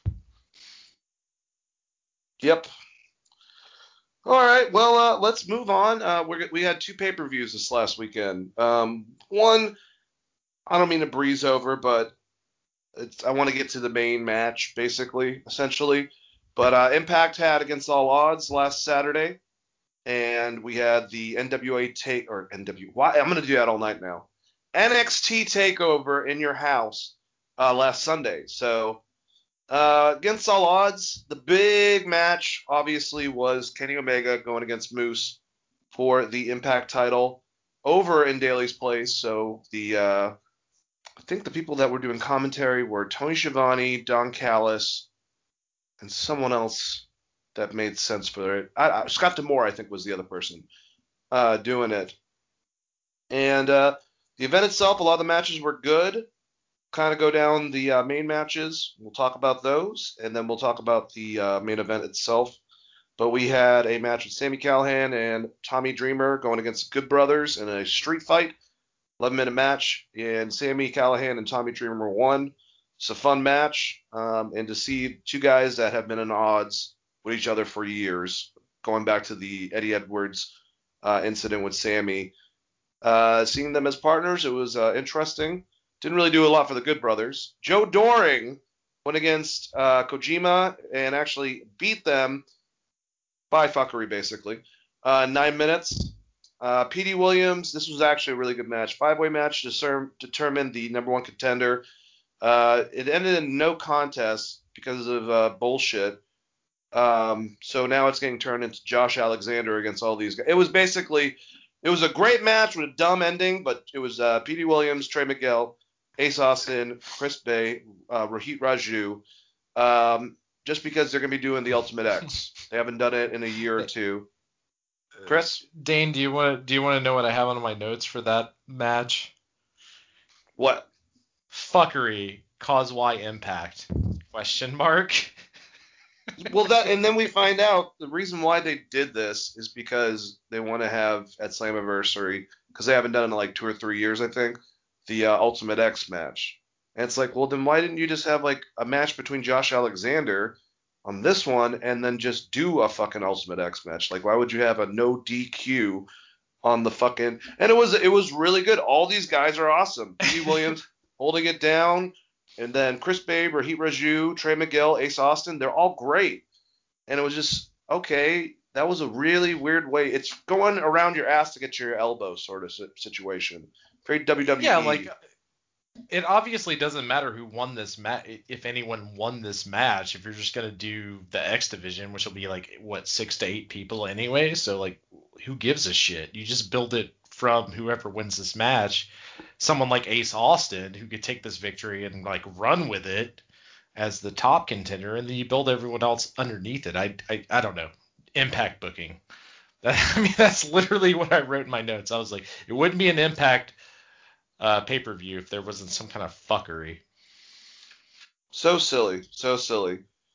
We had W. Morrissey. I mean, it was almost a 12-minute match, and there were some hope spots by Rich Swann, but basically he just whooped his fucking ass the whole entire time. And looked really good in the ring. I think he's gotten better in the ring. You know, he's a big fucking guy. The whole thing about, like, kind of holding against guys like Sid or Kevin Nash, you got to realize how fucking tall they are a lot of times. So Morrissey's never going to be pretty or fucking anything like that, but he made it look effective, and he kicked the shit out of Rich Swann. Also, what I was trying to say is, like, not everyone's Mike Awesome. That too. Did you watch this match? I did, because I was really hyped on Morrissey after that, I guess it was a promo 2 weeks ago, or the beatdown that he had 2 weeks ago. I was expecting Enzo here. No Enzo, the real one. He's still out with an injury. Shout out to Enzo. But if you're going for him being a dominating type dude, they nailed it. I mean, he looked tough. And I don't think he's that bad in the ring, honestly. I mean, he's not the greatest thing I've ever seen, but what, like you said, he's 7 foot fucking tall. What do you expect him to do? Exactly. You know, I think the Big Show, people like the Big Show and fucking Andre were freaks. Like, they weren't supposed to be able to do stuff that they did at their size, but they did. Not everyone can do that. If you got someone like, didn't Kevin Nash one time just enter the ring and he walked a couple steps in WCW and he fucking ripped his quad and he was out for almost a year? Like, just by fucking walking. Well, yeah, not everyone can be as good as, like, Sid in the ring. You know, like, I think Sid Vicious is very underrated as far as a big guy goes, or Van Vader. Like, it's hard to be that big and move in the ring, and he does it very well. And I thought this was a good beatdown, and I'm interested to see what it's gonna look like. He had a match on I think it was SmackDown. It was really good. It was a 3-way with him. AJ was a champion. I forgot the third person, but they killed it. And I was like, wow, Big Cass can fucking move. And I remember that years ago, and I'm old. Anyways, let's move on. Because he was in the title match. Yeah, it was on the main event. It was a 3-way. It was AJ's champ, him. It might have been Ambrose. I'm not 100% sure. I don't know. But let's move on. All right, Tenelle Dashwood with Caleb with a K, going against Jordynne Grace with Rachel Ellering. Well, fuckery, 11 minutes, and Tenelle Dashwood, the heel, wins. Did heels win every fucking match? Yeah, Joe Doring won. I guess Sami Callihan and Tommy Dreamer were baby faces, but Tenelle Dashwood, Fire and Flavor won. Violent by Design won. Deonna Purrazzo, yeah, every match the heel won, besides the first match. And Sami Callihan was a fucking babyface. Jesus Christ. Dreamer was there, so I guess Dreamer was the babyface, and that was the one send the fans home happy match. But they did it way as early in the show, so yes, the first all the heels won, and also Impact fuckery on a pay-per-view that he paid $50 for. Like, how has this company not escaped this at this point? I don't know, man. I have no idea. We're gonna get to the main event, and it's still Impact fuckery. Like, that's it just transcends buildings, apparently. I think I called it exactly like that happening, and you agreed with me, and we'll talk about it. All right, so Fire and Flava, Kiera Hogan, Tasha Steelz going against Kimberly and Susan. Won within 9 minutes to retain the tag team titles. Violent by Design, the men's tag team champions. We had Diener and Rhino go against Decay, which is Black Taurus and Crazy Steve, and they beat them. And anything to say to those before we get to the last two matches, Chris? That tag match was really good, and I would recommend Violent by Design? It. Yeah, I like that match a lot. Diener's really good, man. Him and it used to be his cousin, and I forgot what the fuck they call him now. When they were a tag team as the Dieners, they were really good, and Rhino still got it, man. Black Taurus is great. Really cool interactions with him and Rhino, and then Crazy Steve, man. Can't say anything bad about him. The actual Daredevil, like the fucking superhero. Would you feel better about this pay-per-view if it was at a $20 buy-in? For me, I would feel way better about it if it was $20 versus $60. Hey man, I know somewhere where it's free $95. So. But you know what I'm saying? Like, if you're gonna give me a big show, give me a big show. I guess Kenny Omega's on it, but is Kenny Omega the one match $50? If they had the whole thing in Daly's place, maybe it would have helped. But I mean, yeah, I agree. 15, that's outrageous. If you want to do maybe Bound for Glory and fucking Slammiversary at 40, okay. But yeah, 20. I know that technically what they want you to do is get the Impact online thing and pay that monthly because you can watch the pay-per-views through that, I believe. Well, then they should stop streaming all their good content on Pluto TV for free. That's a good point. Good fucking point. All right. Well, last two matches, I thought Deonna Purrazzo and Rosemary had a really good match.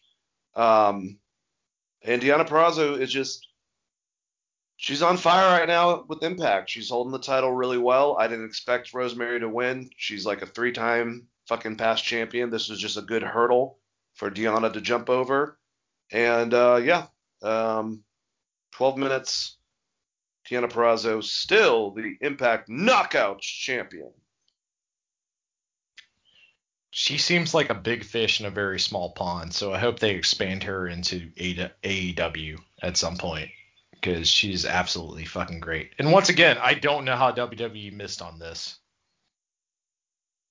Yeah, no idea. All right, the big match, man. Awesome match with Kenny Omega against Moose, but because of fuckery with Don Callis getting the Young Bucks involved because the Good Brothers were barred from ringside, they literally helped Kenny do the one-wing angel against Moose. I thought Moose was great in this match. Kept up really well with Kenny. We saw a little bit of this with the two of them in that tag match beforehand. So, for a guy that big, to be able to go, for almost 30 minutes in that match, it was 23 minutes. So, all right, well, almost 25, whatever. But decent amount of time. Didn't look that blown up, and Kenny did great like he always does. He made Moose look better. They did the same spot, the Shelton Benjamin jump into the the fucking Spanish Fly, and that was cool, but I was hoping that they would try to do something a bit different. But I get it, at least try to do a spot that he can do, which is pretty impressive. But yeah, bullshit at the end. So now Moose has more of a reason, I guess, when Sammy loses. I think Moose will be the guy that eventually takes that title off of Kenny once they decide to pull that trigger. I don't think it's going to be Sammy during the street fight over at Slammiversary. I don't think he's going to get it, but is this more to come, Chris? Because, so far the guy has they won the tag match. He didn't pin Kenny, though, but then he got fucked over in this. I don't see anyone besides Sammy that I can think of in Impact that's on top that has a reason to go against Kenny. He's already beaten Rich Swann. It's got to be Moose again eventually that takes that off of him. Where's Alex Shelley? Is he still hurt? Yeah, man. I don't know what's going on with that. Chris is still wrestling. He's going to be wrestling Moose at Slammiversary, and he's been doing a singles run now because James Storm's been gone, too, for a little while, which is weird. But Alex has been gone for a minute, and apparently it had to do what he said more with his actual job outside of wrestling than injury, but I don't even know if I believe that anymore. So I don't know. Yeah, I mean, my thought would be, build to a Impact versus AEW type deal, and I thought Samoa Joe would be the anchor of that. Obviously, that didn't happen. We'll get into that a little bit later. But like Motor City Machine Guns versus, I mean, that's the match, Bucks. Right? Yep. It's it's Motor City versus Young Bucks. So, I mean, I could see Moose, they do a three-way or something, and they split off, and they do a separate match. Moose is the guy. I mean, he has to be the biggest name in Impact right now, as far as an Impact wrestler. Yeah.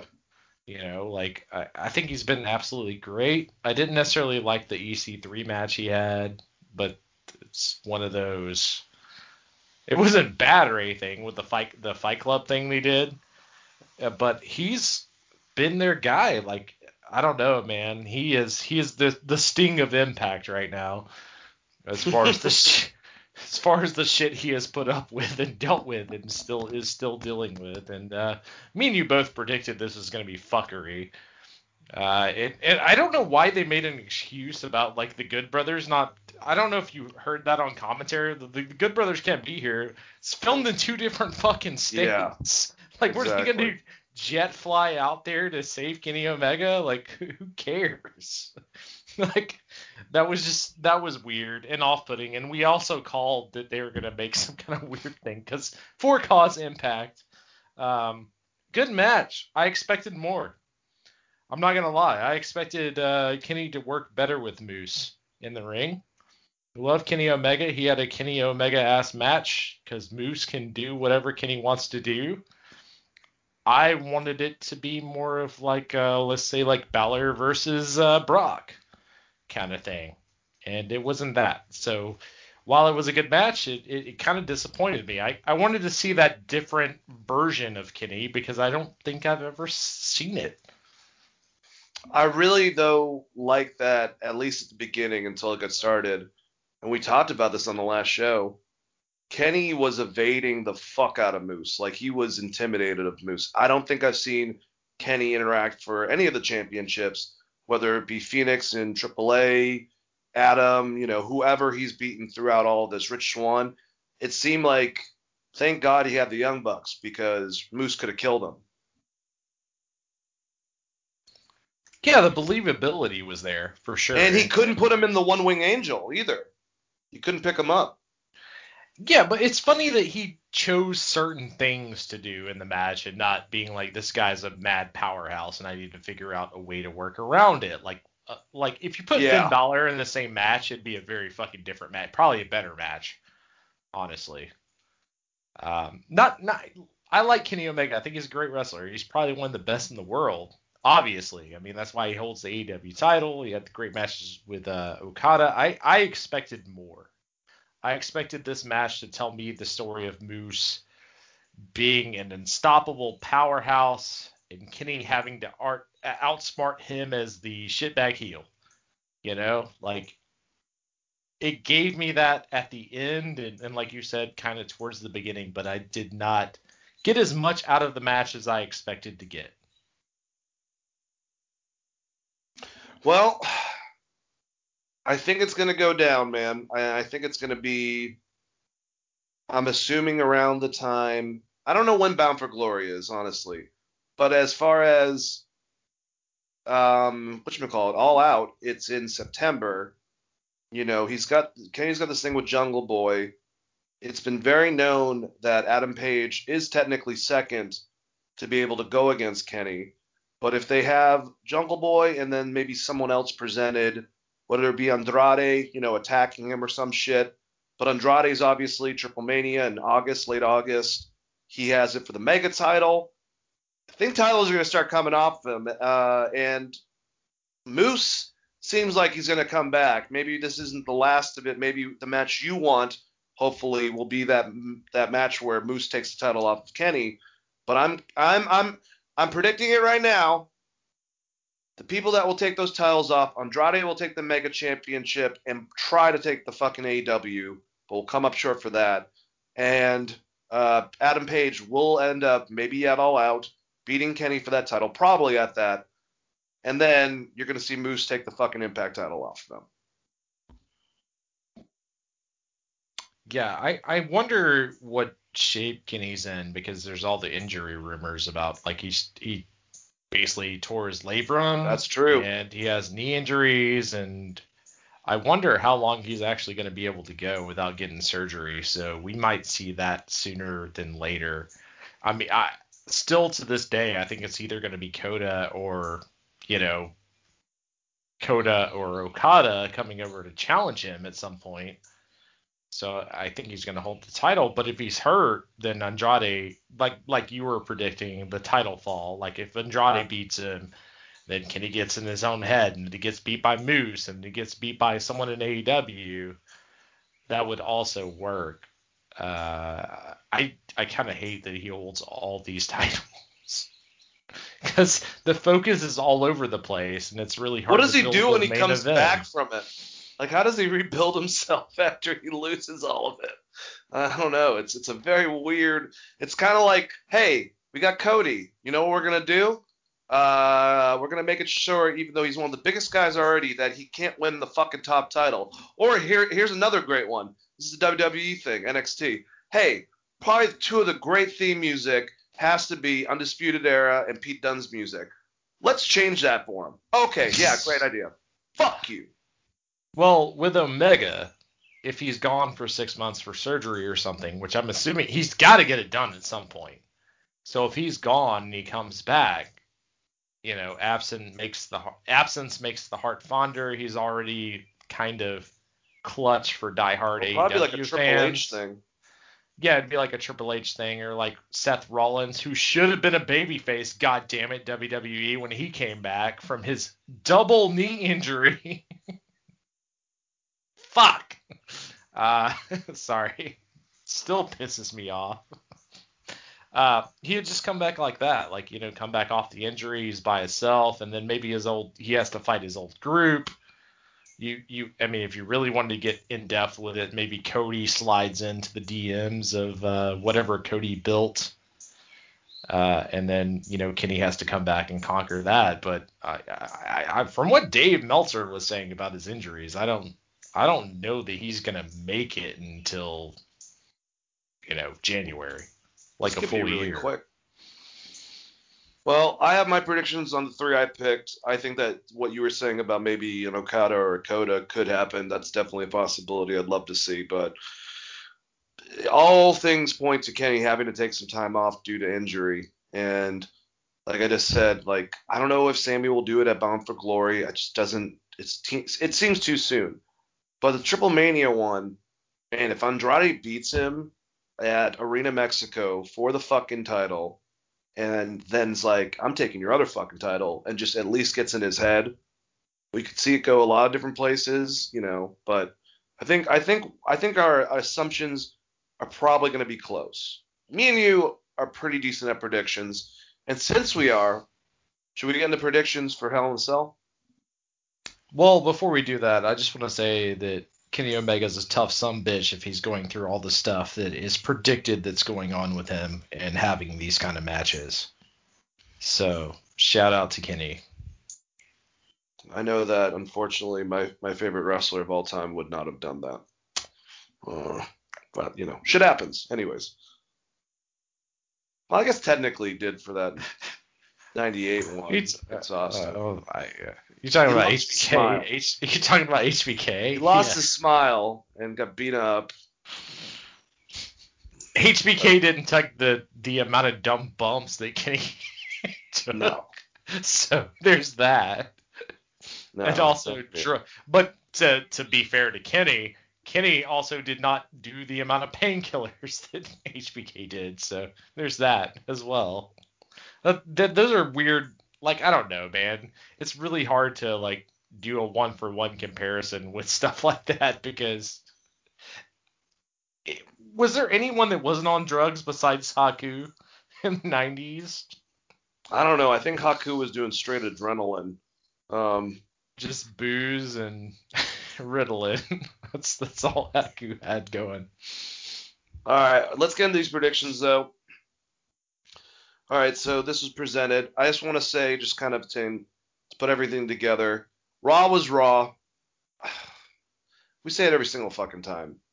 If you want to see some good stuff, it's usually everything involved with Randy Orton and Matt Riddle, and the title picture scene is what it is. I'm really wondering what's going to happen at SummerSlam, since we're doing Drew McIntyre again right now. I could see it. There is rumors that it's going to get back down to, like, we keep on seeing MVP pestering the New Day and getting under Kofi's skin. So if they don't have like a Brock Lesnar involved for that match, I could see them. I don't know if Kofi will take the title, but I could see them doing Kofi, because also it would be another big monumental thing of SummerSlam. One of the main events for the title is between two African-American gentlemen. Hey, actually, happy Juneteenth, just so I don't forget that, for all of my friends and also fans that are African-American over here, so. But that would be awesome. I don't really remember where I was going, but going over this match. So I guess we'll just predict that main event, because that's the big one, right? So bold prediction. I wanted to first start just by saying that SmackDown, a lot of good stuff. Some reason, and I don't feel like they advertise this enough, Chris, to do this. They had their match with Roman Reigns and fucking Rey Mysterio in the Hell in a Cell on SmackDown. The guys had a great match. Ray was awesome in it, looked dominant as shit. I actually really liked SmackDown, especially that main event. But it's not on this, so I just thought that was really bizarre. So their main event is Bobby Lashley and Drew McIntyre. Who do you think is going to win? I say Bobby retains.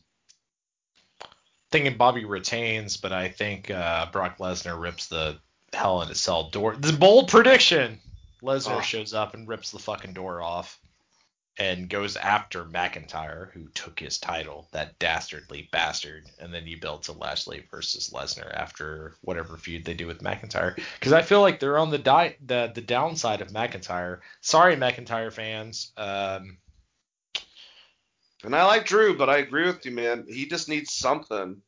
They're going to have Brock beat the absolute shit out of him and build to Lashley versus Brock. Like, they could. If you wanted to, and I like your idea, Brock takes on Drew, and they do Kofi against Bobby for the title at SummerSlam, and then Brock goes after Bobby after that and tries to get the title back. That would be interesting. That is my bold prediction. I could be wrong, but, I mean, all signs point to... Because this would be the blow-off match anyways, so you might as well set something new up. And if it's not going to... I mean, if Kofi interferes, he's a heel, and Kofi is not going to be a heel. Or if they do that, I might just stop watching all of Raw. Not kidding. Like, even the pay-per-view matches, I might... like, he's not a heel. Yeah. If you're going to do, I know they're teasing the MVP stuff. If you're going to do that, it would be Xavier Woods, not Kofi. Like, Xavier would be the one to turn, not Kofi Kingston. He's always been smiling, happy babyface forever. He's just one of those guys that Mysterio, man. I don't want to see him as a heel. Yeah, he just won't work as a heel. You could do it with Austin Creed. You know, if Austin Creed turns on Kofi and joins like MVP's little group or whatever. I could see that, but could you see like Kofi being a heel? No. Like, yeah. So the all signs point to Brock ripping this goddamn cage down and suplex citying Drew, which will be interesting because we have the roster shakeup also. coming up. That's after SummerSlam, right? Yep. Yeah. Yep. All right, so the other matches, we have Rhea Ripley and Charlotte Flair for the Raw Women's Championship. I think Rhea needs some repackaging, retooling. I know no one wants to hear this, but I think Charlotte's taking that title. Sorry. That's what I think. Charlotte has to take the title because they made Rhea a heel and then immediately made Charlotte a face and then made a title match. No, they made Charlotte a heel as soon as she came back, and Rhea was already a heel, so now Rhea is the babyface, so she needs to chase the title, technically, so I guess Charlotte wins here. This will be the best match on the show, hands down. They will have the best match. I bet it. I'll put 5 on it. Anybody want to get at me? At Chris R. Patton on Twitter, $5. This will be the best match on the entire Hell in a Cell show. I can agree with you, but I think that the only one that could possibly rival it is actually the other women's title match with Bianca Belair and Bayley in the Hell in the Cell. As long as Bayley doesn't try to like make contraptions on the fucking cell like she did with this, the really good match her and Sasha had, except for all that weird shit that didn't work out. I think she was like trying to take kendo sticks, combine together, and just collapse. Looked like she was fucking playing Jenga. But Bayley and Bianca should have a good match. And, yeah, I'm looking forward to the women's matches, I think, outside of KO and Sami Zayn, which I'm not looking forward to as much because we've seen it a million fucking times. These two and Cesaro and Seth Rollins intrigue me the most. The two women's championship matches. Yeah, same. And the Bianca match is going to be great as well. When you throw them in a Hell in a Cell, has there been a good women's Hell in a Cell? Because I feel like they asked them to do way too much. Because even like Sasha versus Charlotte, where they couldn't break through the tables and they did all those weird spots. Maybe they asked them to do a little too much. Probably. But yeah, like I think those will probably be the Charlotte match. I think will be the best match of the show. Because her and Rhea have chemistry together, so it's going to be really, really fucking good. Whether you care about the storyline or not, because it's kind of an afterthought on Raw, because we have to like think about Alexa and Lily or whatever the fuck is going on with that bullshit. That'll probably be the best match. But that Bianca match will also be really good. And Bianca, has she ever worked Bayley before? Like at a pay-per-view setting? The last pay-per-view, I believe she beat her. But she, Bayley pissed her off again, so now they're having another match. Yeah, okay, that checks out. Well, this is a big pay-per-view though, right? Like, well, I don't know. I shouldn't say that. Some of these WWE pay-per-views don't mean as much. Maybe they shouldn't have as many. Like, I agree.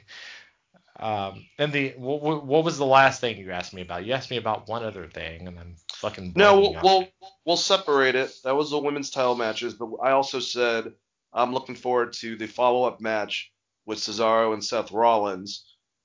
I can't remember if they've had a match previous to the one at WrestleMania. I think they did, and Seth won, but I could be wrong. Cesaro definitely won at Mania. What I'm saying is this is either the second match within their rivalry or it's a rubber match. If it's a rubber match, I see Cesaro going over it's a rubber match. If it's their second match, if that makes sense, then I see Seth winning this one and leading to a third match between the two. These guys are two of the best in-ring wrestlers the company fucking has. And I think eventually the whole purpose of this is to put Cesaro over. At the behest of Seth, but Seth already knows that. I feel like Seth's going to Raw, personally, because I think he's going to be a part of the title picture on that once they do the draft. So I guess we're going to have him flip once again, year by year, Monday Night Messiah, or whatever the fuck, Monday Night Rollins. But that's my prediction. But so it depends. I can't remember. I think they had a fucking match before, and Seth used fuckery to win at one of the pre-reviews before, maybe on the Royal Rumble before WrestleMania, and then Cesaro got his win back. But maybe it's Cesaro. So if this is their third match, sorry, Chris, for making this confusing. If this is their third match, Cesaro's going to win. If this is their second match, Seth is going to win to lead to the third match. What was the plan to bring back Becky at SummerSlam? I don't know. I don't know if to keep her away from fucking Seth. Ugh. But you know they're going to put them together, which is not necessarily a bad thing if Seth comes back as a babyface. I feel like he's only good as chicken shit heel, and he's been okay with this drip thing that he's had going past months. He got his pants ripped off like Ric Flair from Cesaro. That was awesome. But I mean, like, I don't know how they came to the decision of making him the heel of the Shield in general, because obviously Roman and Moxley way better at that. I don't know. If he goes away for a few months, comes back, he could be a top babyface on Raw. I see him moving to Raw as well, and I agree with you. I think Cesaro wins here, and he should. It's crazy that we've been doing this show for, what, 4 years, 3 years? How fucking long have we been doing this podcast? Forever. Why are we still talking about they don't know what the fuck to do with Cesaro? He's one of the best wrestlers on their entire fucking roster. It's ridiculous, dude.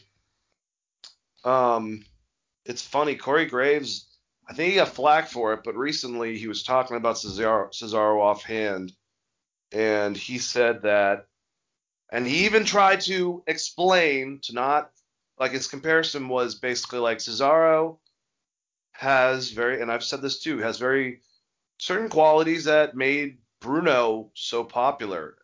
You know, maybe not exact wrestling style, but even though he's not the best on the mic, you know, the foreign concept, you just want to root for the guy. He's likable. He is from, you know, he's from a European country over here as his badass wrestler. Like, no, it's hard to, Bruno's up there with fucking Cena and Hogan, Austin and The Rock as far as drawing power and ridiculous. But if personality wise, he was comparing him to it. And Mick Foley, they showed a clip with him and Austin playing this game of, I say a wrestler, you tell me what you think about him. And when it got to Cesaro, Mick Foley was like, where's the main cam? And made it look at his face and pleaded with Vince McMahon to put the strap on fucking Cesaro.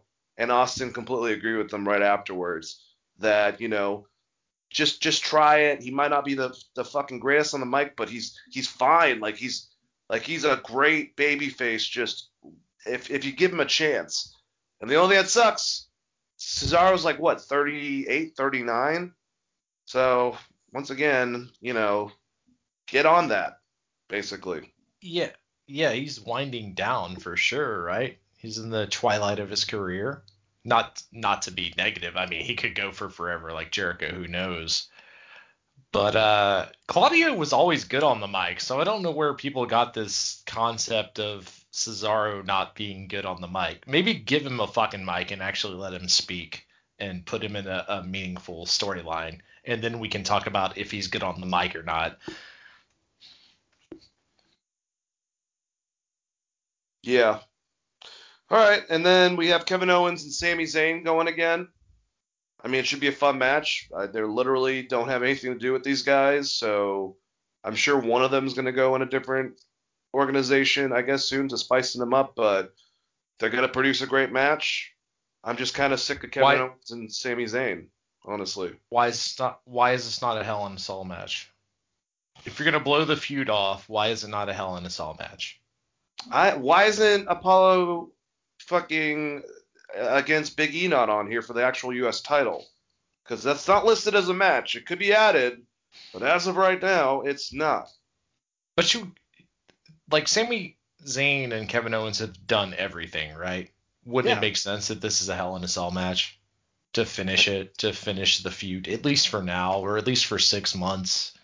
Like, you should give the fans that. It's just... And we talked about this pay-per-view leading up like 2 weeks ago, and I was like, it's got to be a Hell in a Cell match because it got to blow the feud off. But apparently not, because I don't know. Dane, am I absolutely fucking crazy on this, or should this be a Hell in a Cell match? No, I agree with you. Last match, no one gives a shit about, I feel. Alexa Bliss, Shayna Baszler. Is the Fiend coming back?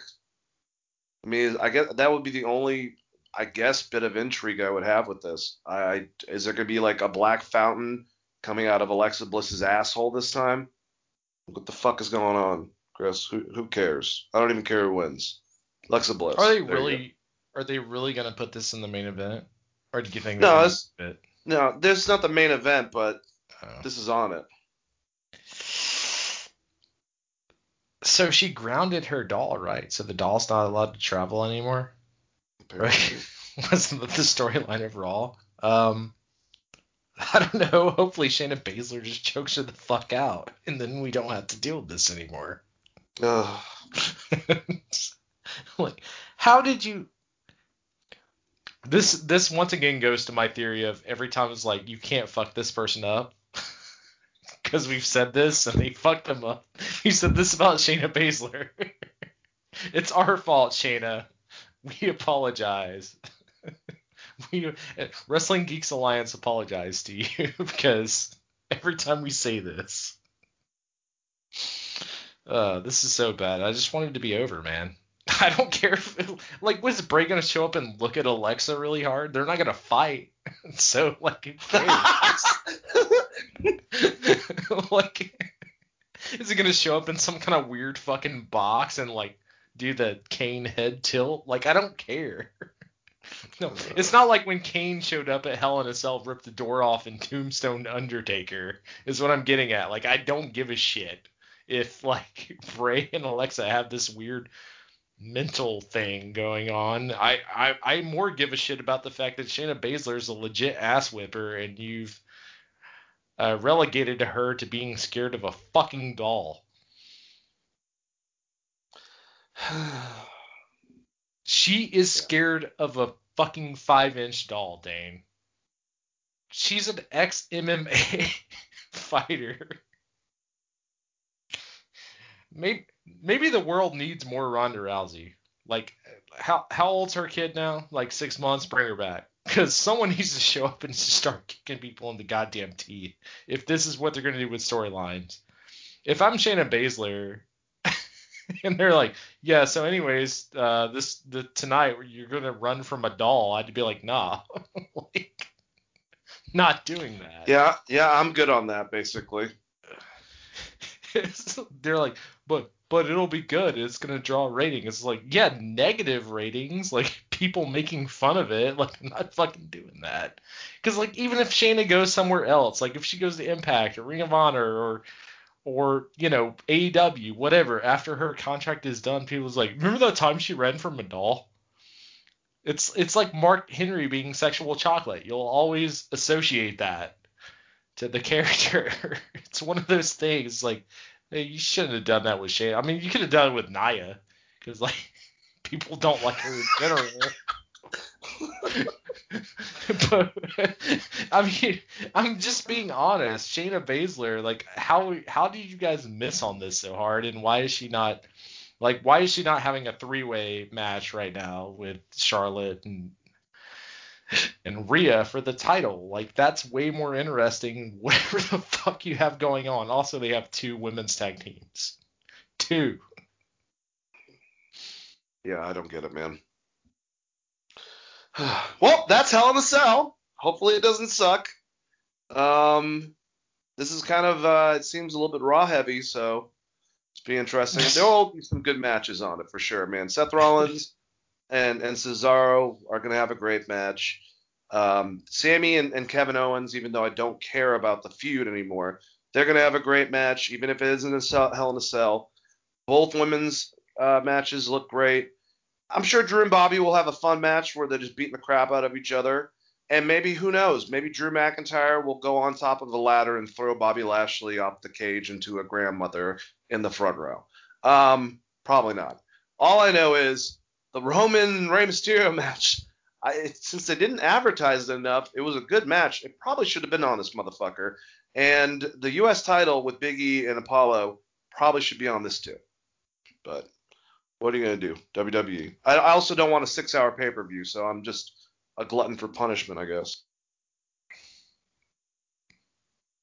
Yeah, I mean, well, it's not like people are actually paying for the pay-per-views like they used to in the day. You just get the cock for $4.99 or whatever and get to see it. Yeah, I still would say Rhea and Charlotte will be the best match, especially if they give them like 15, 20 minutes. It'll be the best match on the show. Bet. Well, we'll have to wait and see. I think you are right about that. But Cesaro and Seth Rollins could come for it. All right, let's we've done Raw and SmackDown, gone over the pay-per-view involved with that for tomorrow. At least for me for tomorrow, because it's on Saturday, and Chris technically. But let's go over NXT, which would have been the next day up within wrestling, and go over this pay-per-view and some of the highlights on the show itself. Ow, I just backed up into a steel fan. That sucked. Anyways, let's start up at the top. The first match on the actual TakeOver In Your House pay-per-view was Bronson Reed. I'm editing in Jim Ross saying, "Oh God!" That's fine. You can do that. Man's got a family. Man's got a family. Damn it! All right, Bronson Reed and MSK in a match with Legado del Fantasma. I was wrong. LDF did not win. It was not even a 14-minute match. Very fast-paced. A lot of spots. Very quickly. It was fine. You know, This had some really good stuff in certain matches, but this was definitely, in my opinion, one of the weaker NXT takeovers that I've seen. But highlights in it, not a bad pay-per-view. It's kind of impossible for them to do it, but that's my opinion. And this was a good opening match. It was fun. It went everywhere, fucking 90 miles a second, and they retained.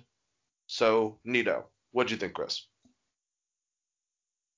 Decent match, but I have to agree with you. You know, if you give wrestlers 2 weeks to build a pay-per-view, it's going to be shitty, and this is the worst takeover they've ever had. Easily. I was waiting for you to say that. I haven't seen every single one of them, but it's definitely, for me, got to be it. At least the weakest. And it's not a performer thing or the matches they have. There was just 2 weeks.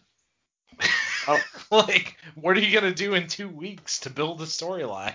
I was literally only invested in two things on here, and that's basically the two things that I'm invested in the most. The title picture and LA Knight and Cameron Grimes. That's about it. Yeah, and they rushed the title picture thing, but I think we're invested because Adam Cole, baby. But the Cameron Grimes thing they've had going for a while, so that's like the only storyline that actually pays off on the pay-per-view / the next episode of NXT. Yep. All right. Well, the next match we had going was a shorter match, straight to the point. Xia Li going against Mercedes Martinez, and basically Xia Li after Mercedes Martinez was beating her ass for most of the match. Put over Xia Li. So that was unexpected, but it seems like they're going about this where she attacked her again.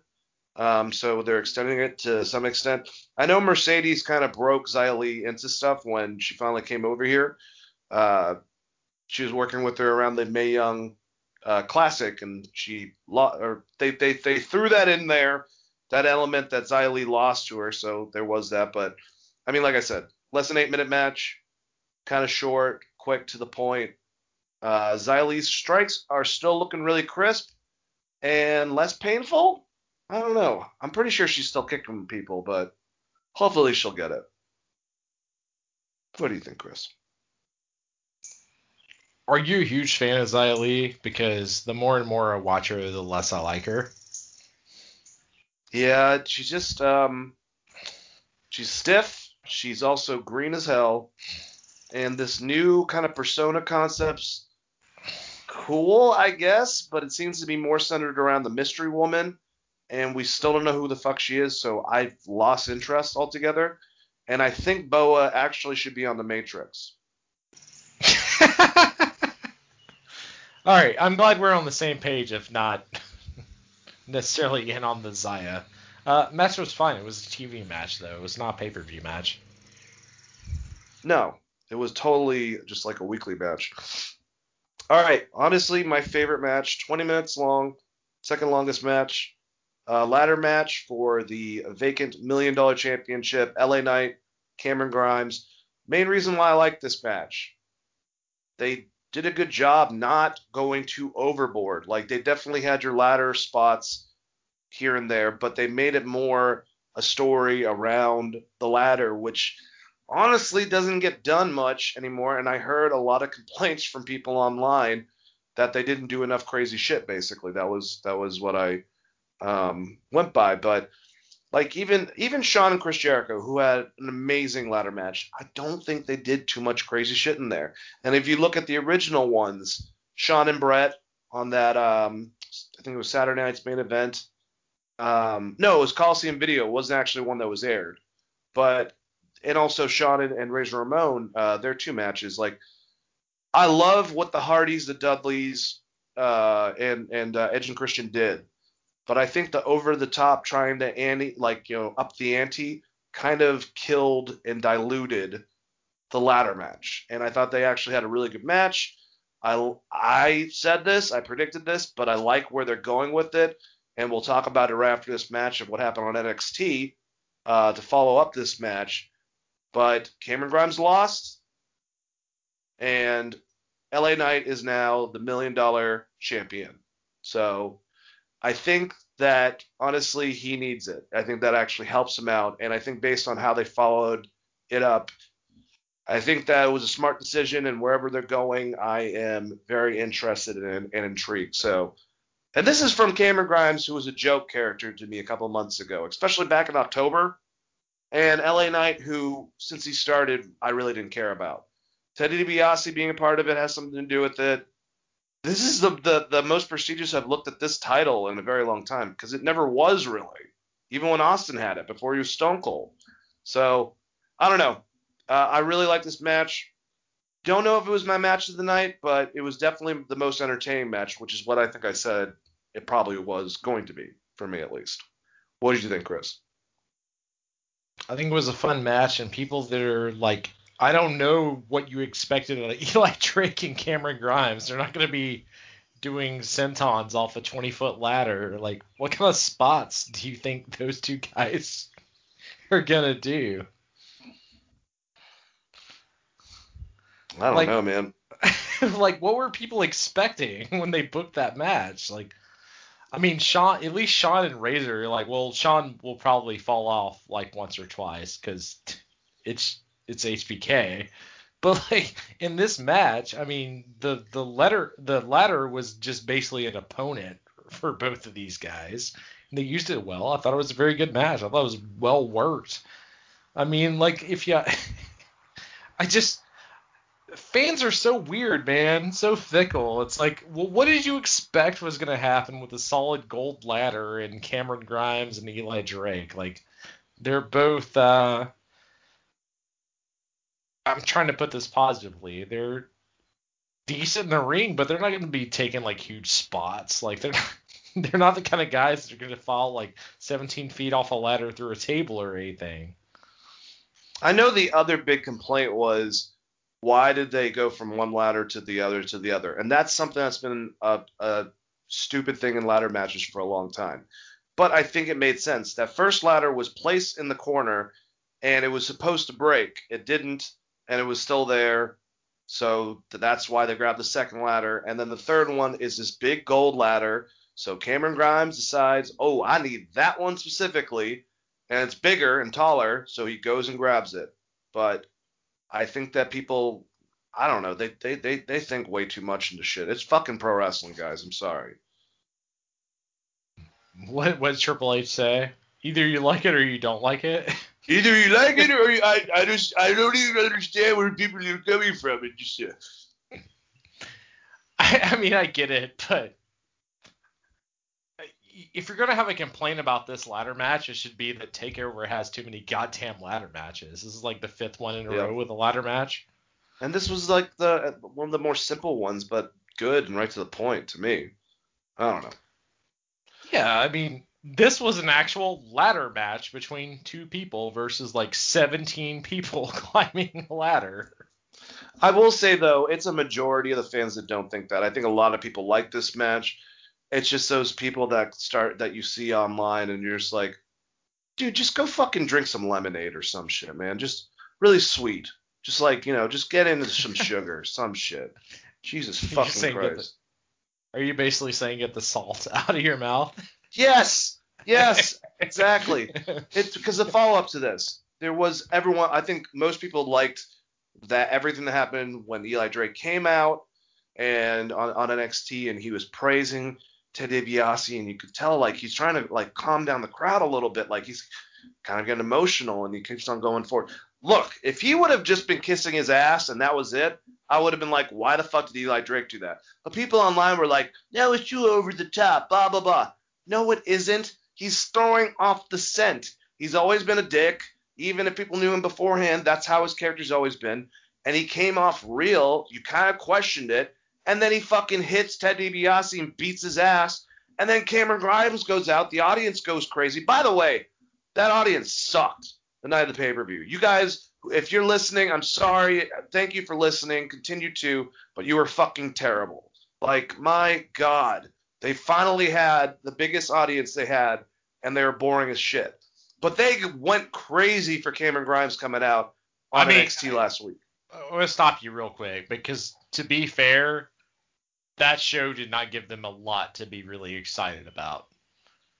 Bro, if I was on NXT TakeOver, I would have fucking played the part a little bit better than they did. They were sitting on their fucking ass the whole entire goddamn time. Go eat some popcorn, I guess. But fuck. I mean, you get what I'm saying. It's not like that was this pay-per-view was a stacked lineup, or even. You know what you bought? I mean, the fucking matches were out there. It's one of the first ones they've had. Fuck. I mean, I mean, just because you buy something doesn't mean you have to like it. Bro, the pandemic is done. This is one of the first big takeovers that they've had. They expand their audience, and all of them are boring as shit throughout the whole entire time. The audience sucked. Period. Well, I mean, they showed up on the week show, so the weekly TV show. So, I don't know. That's what I'm saying. They were more fucking pumped on the fucking weekly show. Yeah, no, I agree with you. I mean, I can't blame the audience. It was just a weak ass card. It's hard to get excited about. Like I said, 2-week build. Everything that built off the pay-per-view was these fans. Like, they saw the pay-per-view and they're like, okay, this is the storyline. There were more hype. If you know what the fucking lineup is and then you buy a ticket and you're like, I'm not expecting as much, that's your fault for fucking being a consumer that buys something if the card's weak. Yeah, but it's also your ability to not necessarily be super hyped about it if you go into it being like, I'm just buying this because I like wrestling. If that's the case, then you should be one. I don't know. I think that I disagree with you on this. I think the audience sucked ass, and they were way better at the next, you know, NXT, and that's a little bit on them as much as them apparently not knowing what the hell they're getting into to begin with. Well, I agree with you on the audience sucking, but I don't necessarily think it's the fans' fault. Maybe put a better NXT takeover. Like I said, I think this is the worst one I've ever seen. So anyways, with the whole LA Knight thing that happened, I thought it was awesome. I didn't think that he was being too melodramatic. I thought it made sense with the turn. And I think that when Cameron Grimes came out, he looked like the biggest baby face that he ever has. Beforehand, I thought that he got a really good pop. So I think it did really well for both guys. And I think this is going to end up with both of them at the SummerSlam TakeOver again for the title, and Cameron Grimes will probably take that title. Unless it was all a ruse and maybe Million Dollar Man fucks over Cameron Grimes and gets the title back on. But they can do a lot of different stuff with that, you know? Yeah, I agree with you. But the thing that I have to point out, best bump of the night, got to be Million Dollar Man, right? How long has it been since he took a bump? Jesus. He fucking took it, man. And honestly, LA Knight nailed him in the kind of like in the arm, but he fucking made it seem like he got knocked the fuck out. It was great. Yeah, he was great. Ted DiBiase is great. But what did we call him last week? He was like most underrated wrestler that we don't talk about or something. Ted DiBiase sold the fuck out of this. It's just baffling. I think Brian Alvarez brought this up on his podcast where he was like, you remember that Legends night where they just had all the legends like get shit on basically? Yep. NXT is the opposite. They have used Ted DiBiase for this giant time period and actually built a program that people care about, and they care about Ted DiBiase. So when LA Knight, Eli Drake, punched Ted and started whipping his ass, it was a huge moment. You know, when Cameron came out, it was good. It was great. But it shouldn't be that goddamn hard. You should be able to also do this on the main roster. Yeah, I completely agree. I hate the way the fucking main roster treats legends. I mean, I have no idea the depth of his contract with WWE, if it's just a Legends deal or whatever, but I really could see Ric Flair not renegotiating whenever the fuck that's up, if it is up, or if he might even be actively trying to get the fuck out of it from the last, what, 3 things that he's done? I mean, think about it. That whole thing, every guy that got punked by Randy Orton, whether it be Christian, Ric Flair, well, no, besides Ric Flair, so Christian, Mark Henry, Big Show. There's one of the Matt Hardy. They're not with WWE anymore, so that's weird. Well, I mean, he might have to stay there because he got Lacey Evans pregnant or whatever. Wasn't that a thing? Oh, Jesus fucking Christ! All jokes aside, he seems to be having a really fun time on Instagram with his best son Andrade. Every photo I see of them together. He's like, this is the son I've always wanted. I feel bad for, like, David.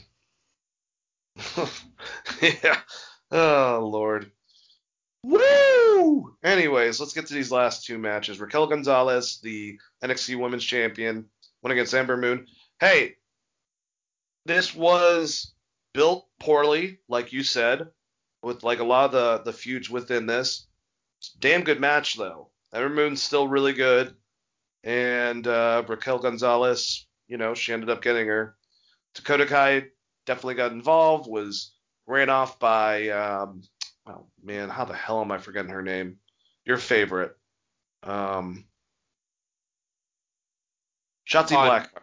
Yeah, it's like you ruined it for me because now I can't think of her name. Yeah, Shotzi. Ting girl, basically. But good match, and Raquel won. I thought that was going to happen. This is a good person to build. I think Ember Moon's really solid in the ring. I've always said that. So I wouldn't mind eventually her back with this title, but it seems like the title has become a thing where one person holds it for a very long time until they're about to get called up, and then they drop it. Maybe stay for a little while, but eventually that's the whole process. So I don't know. Hopefully she can get back in there. Dane, I feel like I said you can't miss on this one. With Ember Moon. Yep. We're cursed, bud. She should be on the main roster. You know. She should have came back to the main roster. She was already there. She was already having matches with like Asuka and Charlotte, etc. Like I don't understand why she goes back to NXT, but whatever. Do you think she's having good matches? I'm glad her knee's doing well. And as far as her in-ring ability, she was trained by Booker T. So you know it's good. Do you think Booker T's been in her ear, like, you know, to see how much they're going to give you whenever you renegotiate in the next couple of years or whatever? But I would be talking to AEW if I was you. You know, I know Booker's like a company guy and everything, but if you listen to his podcast a little bit, he gets real about shit. So I'm just saying, I think Ember Moon could do really well in other fucking places and be top champion and make a good amount of money too. I mean, it's not getting negated to NXT. It's the fact that they treated her way better than the main roster, but that says a lot of how the company thinks about you, period. Yeah, I mean, they also had like a no DQ finish on her match for the build-up to this pay-per-view match. Like, I don't know, man. Ember Moon would be better suited in a lot of different companies because I think she is one of the best female athletes out there. Persona, look, one of the way best she works in punches. The ring. It's great. Booker T just out here teaching them Manny Fernandez punches. Who taught him? Shout out Manny Fernandez. Yeah, she's absolutely phenomenal. It's just weird that she's relegated to like weird tag team matches, and I don't know, man. Like, she would be better off somewhere else. And if Booker said that, I don't know if he said that or insinuated that. He's not wrong. I don't know when her contract's up, but if she showed up at like NWA or Impact, or I mean, like her and Britt Baker, that'd be fun. I'm down for that. Me too, for sure. All right, the main event. 5-way match for the NXT Championship. Karrion Kross, the champion, going against Adam Cole, Johnny Gargano, and Kyle O'Reilly and Pete Dunne. All right, I'm going to start off by this statement, and I'll pass it to you, Chris, right away. This was a 4-way match with Karrion Kross on the ground most of the time. This was a very high intense 4-way match with Karrion Kross selling outside of it mostly. Do you want to hear my notes on this? Go for it. They jump Karrion Kross. ... Karrion Kross beats the shit out of all these geeks, which is exactly what happened in the match. Yep. I mean, there was good stuff in the match, but like they literally did the Brock Lesnar thing, and they did this on the main roster. Whenever they have like Kevin Owens and Seth Rollins or someone in a match with Brock, they'll like take Brock out. You know, he gets thrown through a table and or whatever, and he's gone for forever, and he comes up. They did that with Karrion Kross in this match 3 times. Yeah. He looked awesome at the beginning, like you said, where he basically took all that punishment and then came right back. And then he was out shortly after that. And then it would be the 4 of them doing some really cool, intricate shit. I like the interactions with Adam Cole and Kyle O'Reilly. And also Adam Cole and Karrion Kross, like when he was outside and like Karrion Kross was like, get your ass in here. Like that type of stuff was good. My favorite stuff involved Pete Dunne. Pete and Adam Cole, and it was very smart the way they mapped it out, at certain parts made me go, are they really going to? More so with Adam Cole, but the last part where I think Pete Dunne, before Karrion Kross won, got a roll-up and got like 2 3/4, I think, on Adam Cole. I didn't really like the submission ending with someone having a submission on someone, and then Karrion Kross came up behind them and choked him out. That was fine, but Karrion Kross, especially with the stuff with Samoa Joe and this, he's, I just don't think as over as I thought it was going to be with the audiences for either night. And I know that he's supposed to be a heel, but I don't feel like he's getting the heel heat. He's just getting like, shut up. Like, you know, you're kind of annoying. Especially when Samoa Joe got in his face, and we'll talk about that follow-up after this. But it was still a good match. A lot of cool moving parts. Johnny was there just to elevate it. But didn't really care for the ending. What'd you think? Yeah, it was a good match. I mean, it was a 5-way match, so I didn't like it as much as other matches as I would like. I think they made Karrion Kross look strong in the match. Like, they didn't do a bad job with him or Adam Cole, who are the... That's obviously the next match is him and Adam Cole, right? I would assume so. It seems like Cole and Pete are in his future at some point. They really made it look like those 2 were the only ones that had a chance, especially Adam Cole. Yeah, so when Cole got choked out by Samoa Joe, so I'm assuming they're going to do that and build around William Regal in that storyline for the main title picture if we're looking forward. Yeah, man. This is a weird one for me because, like, none of the wrestling in the match was bad, but I didn't care about it. But also, it's a five-way match, so it's there's always going to be, like, three guys not doing anything. Yeah, those guys are fast, though, because they're able to make those sequences look pretty flawless. But, yeah, good stuff. Let's talk about the follow-up, man. So rumors have been going on. Obviously, we talked about it last week.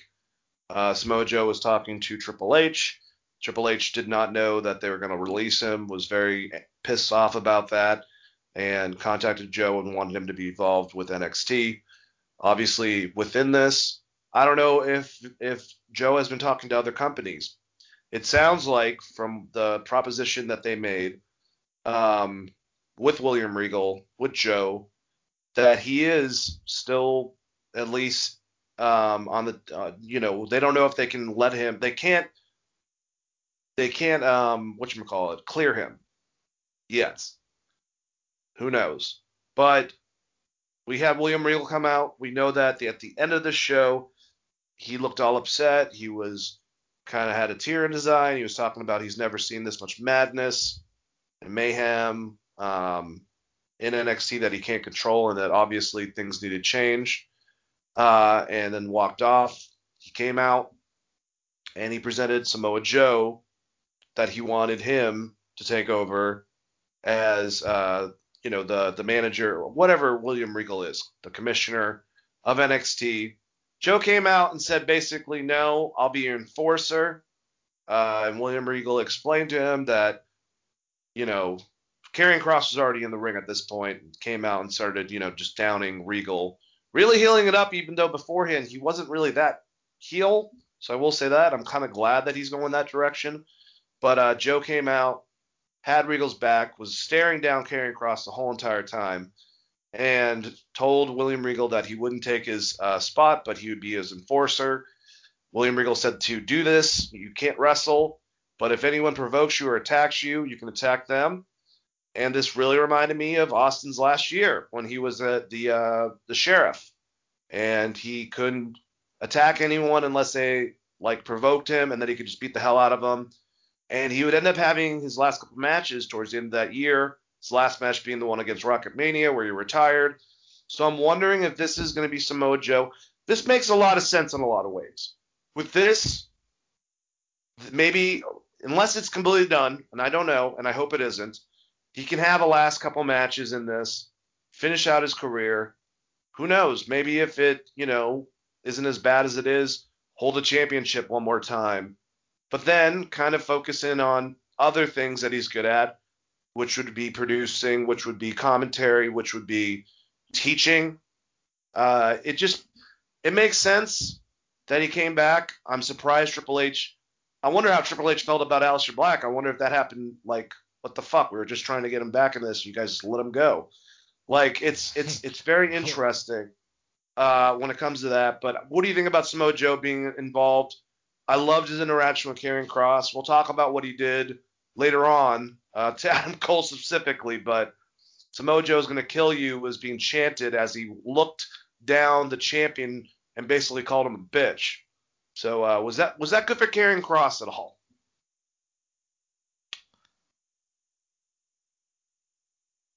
All right. I want to start this by asking you a question. After seeing Karrion Kross talk, do you wish he was more of the silent killer with the manager? Kind of. I like this more aggressive talking shit version better than how he was before, because I didn't know if he was a heel or babyface beforehand. But I don't know why he's talking so much. He's much better saying little. We talked about this, Aleister Black, Yeah, I mean, the thing with Karrion Kross is that he was an unbeatable badass, and now you've made him human. Exactly. When he was in Impact, when he would talk, he would have a smile on his face, he would be crazy, then he would take off his sunglasses, you saw those eyes. It was kind of like Psycho Sid-esque, because he's, Sid kind of says he says big words and stuff like that. So he kind of had that vibe, but he wouldn't say a lot before. I don't know what the fuck he is now. I don't know if he's mystic. They're losing his identity. I don't know if he's a heel or babyface. I guess it's a heel right now. And I don't think the crowd's responding to him, at least right now, like I thought they would. Yeah, I think that, I don't know, putting him against Adam Cole in the situations they put him against, like, Adam Cole's always going to be the biggest babyface in that room. So it's... Dude, Joe punked his ass out. He punked the champion out, and he can't even wrestle. But he basically, what did he call him? I can't remember. He said he was acting like a spoiled little brat or something like that. Not only did Joe punk him out, but he also choked out his main opponent. That was so awesome, though. Can we talk about how great it was? And I love Adam Cole. He's my favorite wrestler in NXT, bar none. But Joe... him getting pushed and Joe realizing, oh, wait, he touched me. And, like, kind of doing, like, the and then he just grabs him and fucking chokes his ass out. Night. You know? I mean, that's exactly what happened. I also loved when they were trying to break up that woman's thing, he looked completely out of his element. Like, I don't want to touch any of these. Like, what the fuck is going on? Like, it was showing that Joe's going to have some issues, but you don't want to fuck with Joe. That stare down with Pete Dunne, I actually passed out from excitement. And I woke up and I had to go back and rewatch. All of it was awesome. Everything with Samoa Joe is great. The best stuff, especially now with Samoa Joe involved, is the title picture, especially with Adam Cole and Samoa Joe being involved in it. And then the Cameron Grimes, Ted DiBiase, LA Knight thing. That's the best stuff. For the listeners out there, I immediately got hit with like 78 messages about Samoa Joe, and most of them was Joe is gonna kill you. So I really appreciate that. Thank you. And then Dane, you sent me, he was like, you're gonna love this show. Yeah, I don't know, Joe's great. It's weird. Like you said, he punked out Karrion Kross and he choked out the number one contender, so. But guess what didn't happen, man? He didn't do shit against Pete Dunne. Pete Dunne looked at him like, I'm not fucking scared of you. I don't care if you're like 200 pounds more than me. I will fuck your world up. And Joe's like, I want to have a match with that guy because that'll be a really good Ring of Honor style ass match. Hell yeah. and the world cried. They were like, please let Joe get cleared at some point. Yeah, the Joe stuff is weird, and at least they built it into the storyline and what he is doing. But that at least means there's hopes that he will get cleared in the near future, right? Especially with him being involved with the top talent of the show.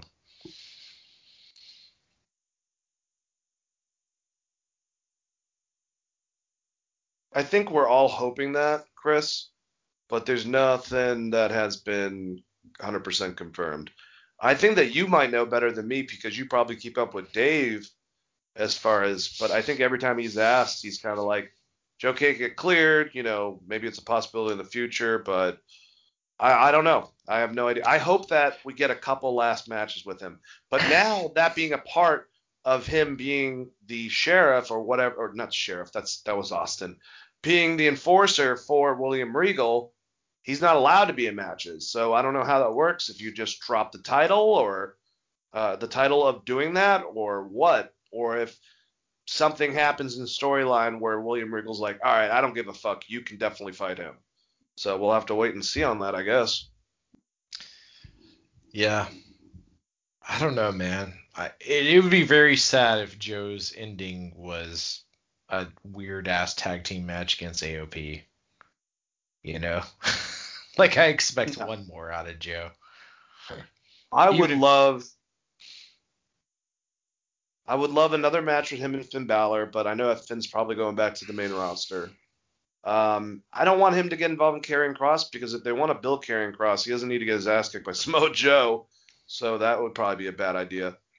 If he does have one last match, man, my dream, and I know he's over in England, would be Walter and Samoa Joe. And obviously, I guess Walter would get the win. That just goes back to if Walter wants to work in the United States or not, because you could easily build a storyline where Imperium is taking over NXT by just bullying people, which they alluded to with the, well, I guess they technically lost to Breezango. But with the burial, with the flag and stuff, like, you could do that, where it's Joe versus Walter. Joe's like the static guy that needs to protect the company, and maybe he gets ran through, and then you have Ciampa versus Walter. All of this is good shit, by the way. Because yeah, they're all great. Yeah, I don't know, man. I was really hyped to see Joe, though. It was good. Trying to think if there's anything else out of this segment. I mean, it, like I said, it didn't really move the storyline any further than it's just going to be Cross versus Cole. And they didn't pay us off because, like, Samoa Joe was like, you need to talk to Regal after he choked him out. And then, like, Cole never talked to Regal. So I don't know what that's about. I don't know, but really liked what's going on in NXT. Really love what's going on in SmackDown. The sprinkles I've seen from Ring of Honor, Impact, and NWA, I definitely liked. And Raw still is a fucking abysmal mess with a couple fun people involved in it. Usually stuff involved in the title picture, New Day or RK-Bro. But let's get to our last show and kind of talk about – there's a couple things I want to go over with what happened on last night's show. Not SmackDown, Dynamite. It's killing me with this new fucking time slot. I know it's not their fault. I'm looking forward to being on Saturday, but I can't wait until it gets back to normal. It going on at 11 o'clock, it's like, it's not going to happen. I'm going to have to watch it the next day. And then, like I said, if I get on fucking Facebook for 2 seconds, then most of it's ruined. The beginning of this was done really well, especially the post-match stuff. I love that they fed into – they weren't like WWE where it's like, you know, if you looked all the way back for WrestleMania 2 with that boxing match with, you know, Mr. T and Roddy Piper, how – they tried to make it the closest thing to an actual boxing match, but it looked like a Rocky movie without the special effects to sell the punches, if you will. You know, but then the Lions Den matches was very different in style of concept than an actual UFC match. Their Fight Club bullshit that happened last year. This was a fucking MMA, like, you know, an actual ring. They did the whole entire thing the exact same way. They treated it like that. I thought the guys, it's going to be really hard to simulate an MMA fight, but I thought they did a good job of it. I liked it how Wardlow, you know, got him and he was messing him up, and, you know, Jake Hager got out of it and they stopped from what they were doing and went to the next round. And then Hager just eventually was able to, out of nowhere, get him in something and then tap him out. I think this is going to lead a path with, you know, Wardlow and MJF getting on the outs again. I feel like that's coming. But it was the aftermath. It was, you know, the beatdowns that happened first. You would have Sean Spears jump in the ring, start beating the crap out of Jake Hager after he won. Then, you know, Chris Jericho comes in. Then MJF comes out of nowhere, gets Jericho, takes his brace off, puts him in the salt of the earth. You know, and then just beating down everyone. Then you have Sammy, who is – no, I think Sammy came out after this happened. So then Dean Malenko comes out. You know, Dean's older. A lot of us know that he just got Parkinson's or was diagnosed with it, so he's been, you know, just going through that lately. And he fucking grabs MJF off of Chris Jericho, and then he gets up, and he's all pissed off. And he's acting like, oh, of course I'm not going to hurt, you know. He wants to punch him, but it's Dean Malenko, so he backs off. And then he fucking nails him. Dean takes a great bump. Audience, if they already didn't hate him, they get a big old, you know, close-up of his smile. And Sammy jumps the fucking gates. He wants to kill him. The heels get out there, get out of there, and the baby faces are all distraught and destroyed, including Dean Malenko. Thought this whole entire opening was great. The match, it's going to be very hard, like I said, to simulate MMA. I think they did a good job of even throwing some pro wrestling in there with Wardlow. It at least looked better than a lot of the shit that is done the same way. So I'll just put it that way. What do you think, Chris? So the problem with these kind of matches is it makes the rest of your show look like bullshit. Yeah. Nothing was up to par compared to it. Just in general, if you start putting boxing matches into a wrestling show, you're basically saying boxing is bullshit or MMA is bullshit. And then the rest of the moves that happen afterwards mean less. Like, so if I see Kenny Omega hit a tombstone pile driver, but in the first event I watched a cage match between Jake Hager and, like an MMA match, it's weird. And that's why there's stuff like Bloodsport that exists. Like, if you want that, it's out there. Like, it was Josh Barnett has that promotion going where they do kind of that.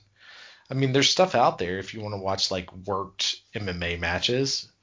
It's just weird when you put it at the beginning of your show because you're basically telling the fans, like, this is a real fight and the rest of this is not a real fight kind of thing. So I just always have a problem with that as a wrestling fan. And I also think, like, especially with all these Paul fights and shit.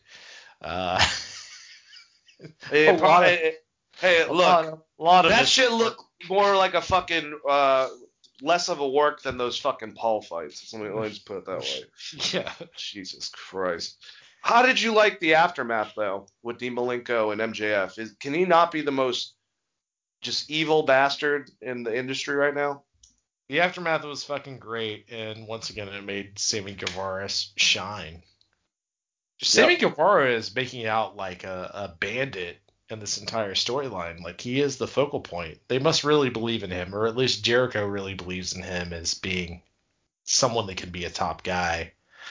And I don't disagree with him. I like Sammy Guevara a lot. It's just the focal point seems to always be around Sammy Guevara in any of these angles they have. Well, apparently, if you want to, set a situation where you make the good guy look like a super babyface and the heel look like a super heel, NXT and AEW show us, just attack a legend. Just beat up Ted DiBiase or Dean Malenko. We get mad about shit like that. Even though Ted DiBiase doesn't matter. Doesn't matter. Don't fuck with Ted DiBiase or Dean Malenko. Well, DiBiase took a better bump, so I'm just going to go with DiBiase on that one. Dude, Dean Malenko has Parkinson's, man. Jesus. What the fuck? Well, hey. Well, there's a lot of legends they have on their roster that could have took that bump that's not Dean Malenko. Doesn't fucking Jerry Lynn work back there? Yeah, that's a good point. I mean, I'm not trying to be a dick, but I'm just saying, like, if we're talking legends. Like, is Dean Malenko even in the same realm of Ted DiBiase, though? No. But yeah, he's still the Iceman. He made the Cruiserweight title look like the world title for a little while. Well, that's because Hulk Hogan was sitting on it for how long? Anyways, all right, so I'll kind of go over stuff. If you want to comment, just let me know. But Darby Allin, his match against Scorpio Sky and Ethan Page, I like how they made it look like he had a shot and he was doing good, like very clever stuff, either like trying to get one of them out of the ring or when he fucking twist-tied Ethan Page around the leg so he couldn't get up and pushed him out of the ring. It was clever, but the heels won eventually, so it doesn't really do anything. And then Sting didn't come out. So it's kind of like, okay, now I'm complaining Sting's not coming out enough, but it's just kind of strange, don't you think? Well, I think what is happening in your brain is the same thing that happened with me. It's like, isn't every match in AEW a handicap match? Like, if you're a good guy, it's like because the referees don't see shit and nothing means anything. So it's very weird to have a handicap match because that means that one person, you all have to follow the rules together for it to work, which doesn't matter when you have Rick Knox as a referee or whatever the fuck that goof's name is. Fucking the Crypt Keeper, Mills Lane. Yeah, I mean, it basically made Sting look bad by not showing up and fucking people up, honestly. I mean, the match was done, and I'm glad the heels won. If they lost, they would have looked like fucking idiots. Well, as Brian Alvarez would say, I'll take one of his lines. if it seems stupid, just don't fucking do it. Like, there was no need for this handicap match. Yeah, I completely agree with you. Question. How did you think Brock Anderson did in his first match? I think he's obviously green. He's still being worked on, but I think that they did a good showing, I guess, of him, you know.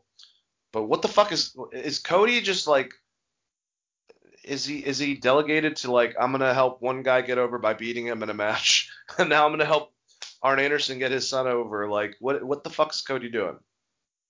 Like, he gets one of the biggest pops out of anyone. I don't get it. I don't know, but I would suggest that they separate Arn and Cody very soon if they're going to do Cody, or not Cody, but his son and Arn as a thing to try to get them over, because Cody is going to overshadow it. Yep. And that company. As far as like how he looked fine. His punch is still like shit, which is embarrassing because he's like, Arn Anderson has like one of the best punches of all time. I think I said that when he got introduced with his damn Jimmy Buffett costume on, or whatever the fuck he was wearing.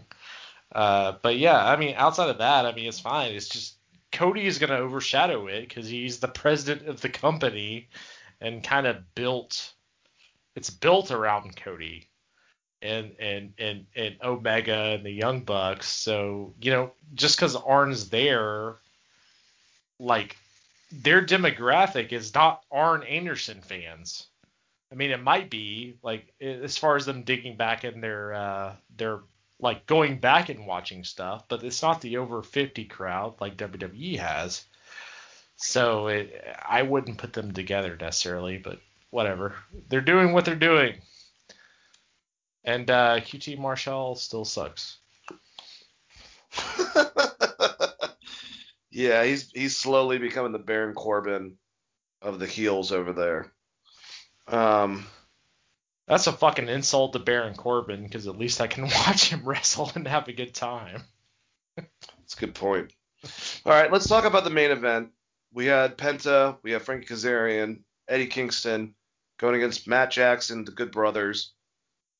I liked a lot of the maneuvers. I love how aggressive Frankie's taken this. I thought that Pentagon looked great. I thought that all the guys looked good.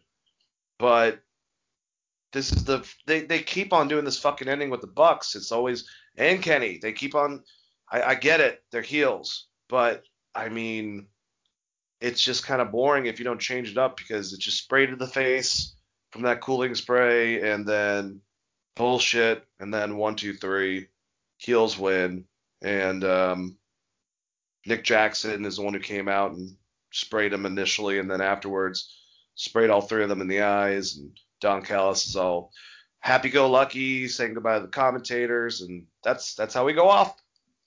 The Young Bucks are the best. Brothers the best. Kane's the best. But they basically got over, like, because... like the week before, wasn't it Kingston that got the roll up on weird face mask guy that, like, whatever, the goo from BT? That is true. That's his name. That is true. Brian Cutlet. Yeah. Cuttlefish. Yeah. I'm sorry, man. You insulted Jim Ross. You're in my forever shit list. Especially because I don't know dick all about you in wrestling. You're just a guy wearing a fucking face mask that's playing Kenny Omega's butler, or the Bucks butler, or whatever he's doing now. So, yeah. So, win for win is what I went with on this one. Obviously, building... 50-50? Yeah, 50-50. A little bit of 50-50 booking. It was fine. I mean, it was a match. I don't like this version of the Bucks. It's not because they're good heels. I really don't like it. I think it's super annoying to watch. I agree with you, man. I don't know. But that's it. AEW, I loved the whole entire beginning, and I just don't think it recovered after that. But still a good show. I'm really excited about next Saturday's show. Jungle Boy and Kenny Omega should be good. Britt Baker and Reba are going against Vicky Guerrero and Nyla Rose. Vicky Guerrero's going to be in a match. Okay, whatever. So with Vicky, she's bringing someone in. So you think so? Yeah, either it's going to be someone like a Tessa or like someone like a big name. She's going to bring someone in. Maybe be Priestley again. That'd be cool. I'd be down with that. I think she's going to bring in like a name that people know because Vicky Guerrero is not wrestling this match. That's what I'm wondering too. How did you like – I mean, they didn't really say much. Like, as far as some of the packages on the show, I really loved the one with FTR and Santana and Ortiz, Pride and Powerful, them going back and forth about their upbringing and shit like that, and really showing they had more in common than they both proposed. But the interview with JR with Andrade El Idolo, it was nothing. It was, you know, he didn't say anything that we didn't know. He just said, like, I'm here in AEW. I want to beat Kenny Omega, basically. Like, great. That was an interview. I mean, I was fine with it. Like, honestly, we just need someone to beat Kenny Omega. And if he's going to be the guy, I'm okay with it. I wish they would have went more towards his outlandish party side, what he had in NXT. You remember, like, early Andrade in NXT? Yeah, man. It was like, great. He was out partying, and then that evil woman, I think her name's Selena Vega, she found him, and then he got the championship after he stopped partying so much. I guess cocaine will do that to you. And booze. But maybe he's trying to dial it back. I mean, I don't know. He's learning English from Ric Flair, so I'm just assuming that he's going to be talking about limousine riding and jet flying very soon. So who knows? So I'm saying, man, Rick gets out of that contract, shows up. He can fucking talk for Andrade. What if? Oh my god, man! Now I want him to make his own like family of wrestlers, like the best on the planet. And Rick has like Okada and Andrade and Tessa Blanchard, and he's gonna dominate. I just gotta chug. It'd be funny to see Ric Flair show up as a manager with Tessa and just look directly at Tully and go, woo. He just goes crazy. Oh my god. The slow woo. That's the one. Woo. Rick's so good. No, I mean, like, I don't know. I think they're slow dialing Andrade because they don't. I mean, how do you use him on the show? He's got to beat Kenny at Triple Mania, but how do you use him on your show, right? I don't know. You can't have him run through your main event as well. Like, he can't just be beating people. Like, he can't be beating, you know, Jungle Boy, etc. So, like, I mean, him doing this kind of stuff makes sense, and then maybe he beats Kenny Omega for the Triple Mania title, and then you're like, okay, now you can shove them into the main event, and it makes sense. But yeah, it's weird. I guess you need to squash like a dude. I don't know, one of the Dark Order or something. Can we get to the concept where he doesn't have to necessarily be Pentagon's manager, but like, you know, say Alex Abrentes just rents himself out to different wrestlers to help him out with the whole entire thing. Because he's great. So he can come out with Pentagon again in the future and help him out with fucking things. And then he could do it on Andrade, too. I mean, he could just literally just be a manager. Yeah, a real just normal manager, like a Jimmy Hart concept. But he's like the guy that, you know, speaks for the guy. But not necessarily Pentagon and Andrade have to like each other or anything like that. He's just representing different wrestlers. Well, did we talk about this last week with Andrade or Charlotte, the Charlotte Flair tweet about Andrade? Yeah. How he wants to get better with English. That's one of the things. He wants to get back to – she made it seem like the goal is for him to get back to WWE because that's what he's always wanted to do, but he's working on certain things to get better at to season him, including his English getting better. Yeah, and I don't think his English is actually that bad. No. So – I mean, like I get Shinsuke. It. Yeah, like Shinsuke is a little weird because, like, it's Shinsuke Nakamura. And he's kind of a weird character, but with Andrade, like, I don't know, man. I feel like his English is fine for what he is trying to accomplish. Which all he needs to say is like, hey, I'm here to beat Kenny Omega's ass. But when you present like Shinsuke as the artist, that's a little harder to to do, I guess. Like, what artistic stuff can Shinsuke say in English? It's, I don't know, it's weird. But yeah, no, man, I love that she came out and said that, and it does draw the question of like, is Charlotte in WWE for the long haul, or does she want to be with Andrade? I'm just saying, next like 5 years, man, it could be two Flair showing up on AEW with Andrade. It'd be great. But yeah, no, I want to see Andrade continue to progress and do these interviews, and like, look, they're not going to be great at first or whatever. I mean, like I said, he's not had a match, so it's really hard to judge. I mean, obviously they're building to him beating Kenny Omega. Like, he's beating Kenny Omega for that AAA championship, by the way. Like, that's book it, bet. If you guys have money, go ahead and bet on that one. He's beating Kenny. Yeah, I agree. But like I said, good stuff on wrestling. Excited about the future. Wrestling, positive stuff, even if stuff sucks. There you go. That's our show. Anyways. Did you just say wrestling, positive stuff, wrestling? That's our show. Exactly. Yep. Yep. We're professionals.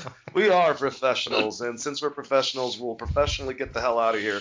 Thank you guys so much for listening. All new listeners, you can check us out on every downloadable platform: Spotify, Stitcher, SoundCloud, iTunes. Just search either on Google or any of those platforms, Wrestling Geeks Alliance. Subscribe, be a part of every show, listen to us, contact us. I'm on Twitter at DaneElves42, and I am on Facebook at Dane Elves. And go to geekvibesnation.com, a bunch of news and stuff on there. That is the main overhaul entity that we are a part of. So definitely check out Geek Vibes Nation and join the conversation. Chris, say goodbye to all the people out there.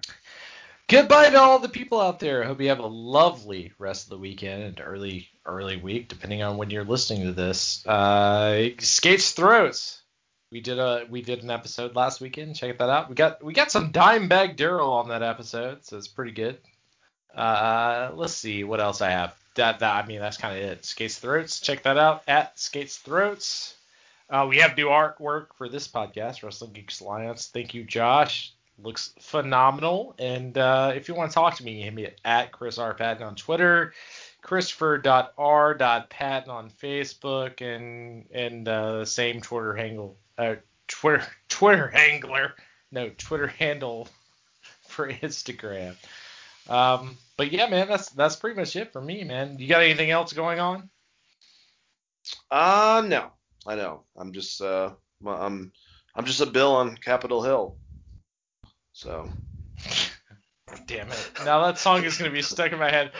I'm just a bill here on. Well, here, you can choose between that song or, since you said Dimebag Darrell, some Hellacious Cowboys, if you understand what I'm saying, for the outro. But yeah, I think that's it, guys. I hope you liked the show. If not, then you don't have to really listen to our show. I mean, it's really that simple. Either you can listen to it or you don't have to listen to it. I'm just kidding, guys. Thank you so much. Have a great day. Let the Geek Vibes be with you. And as always, peace out.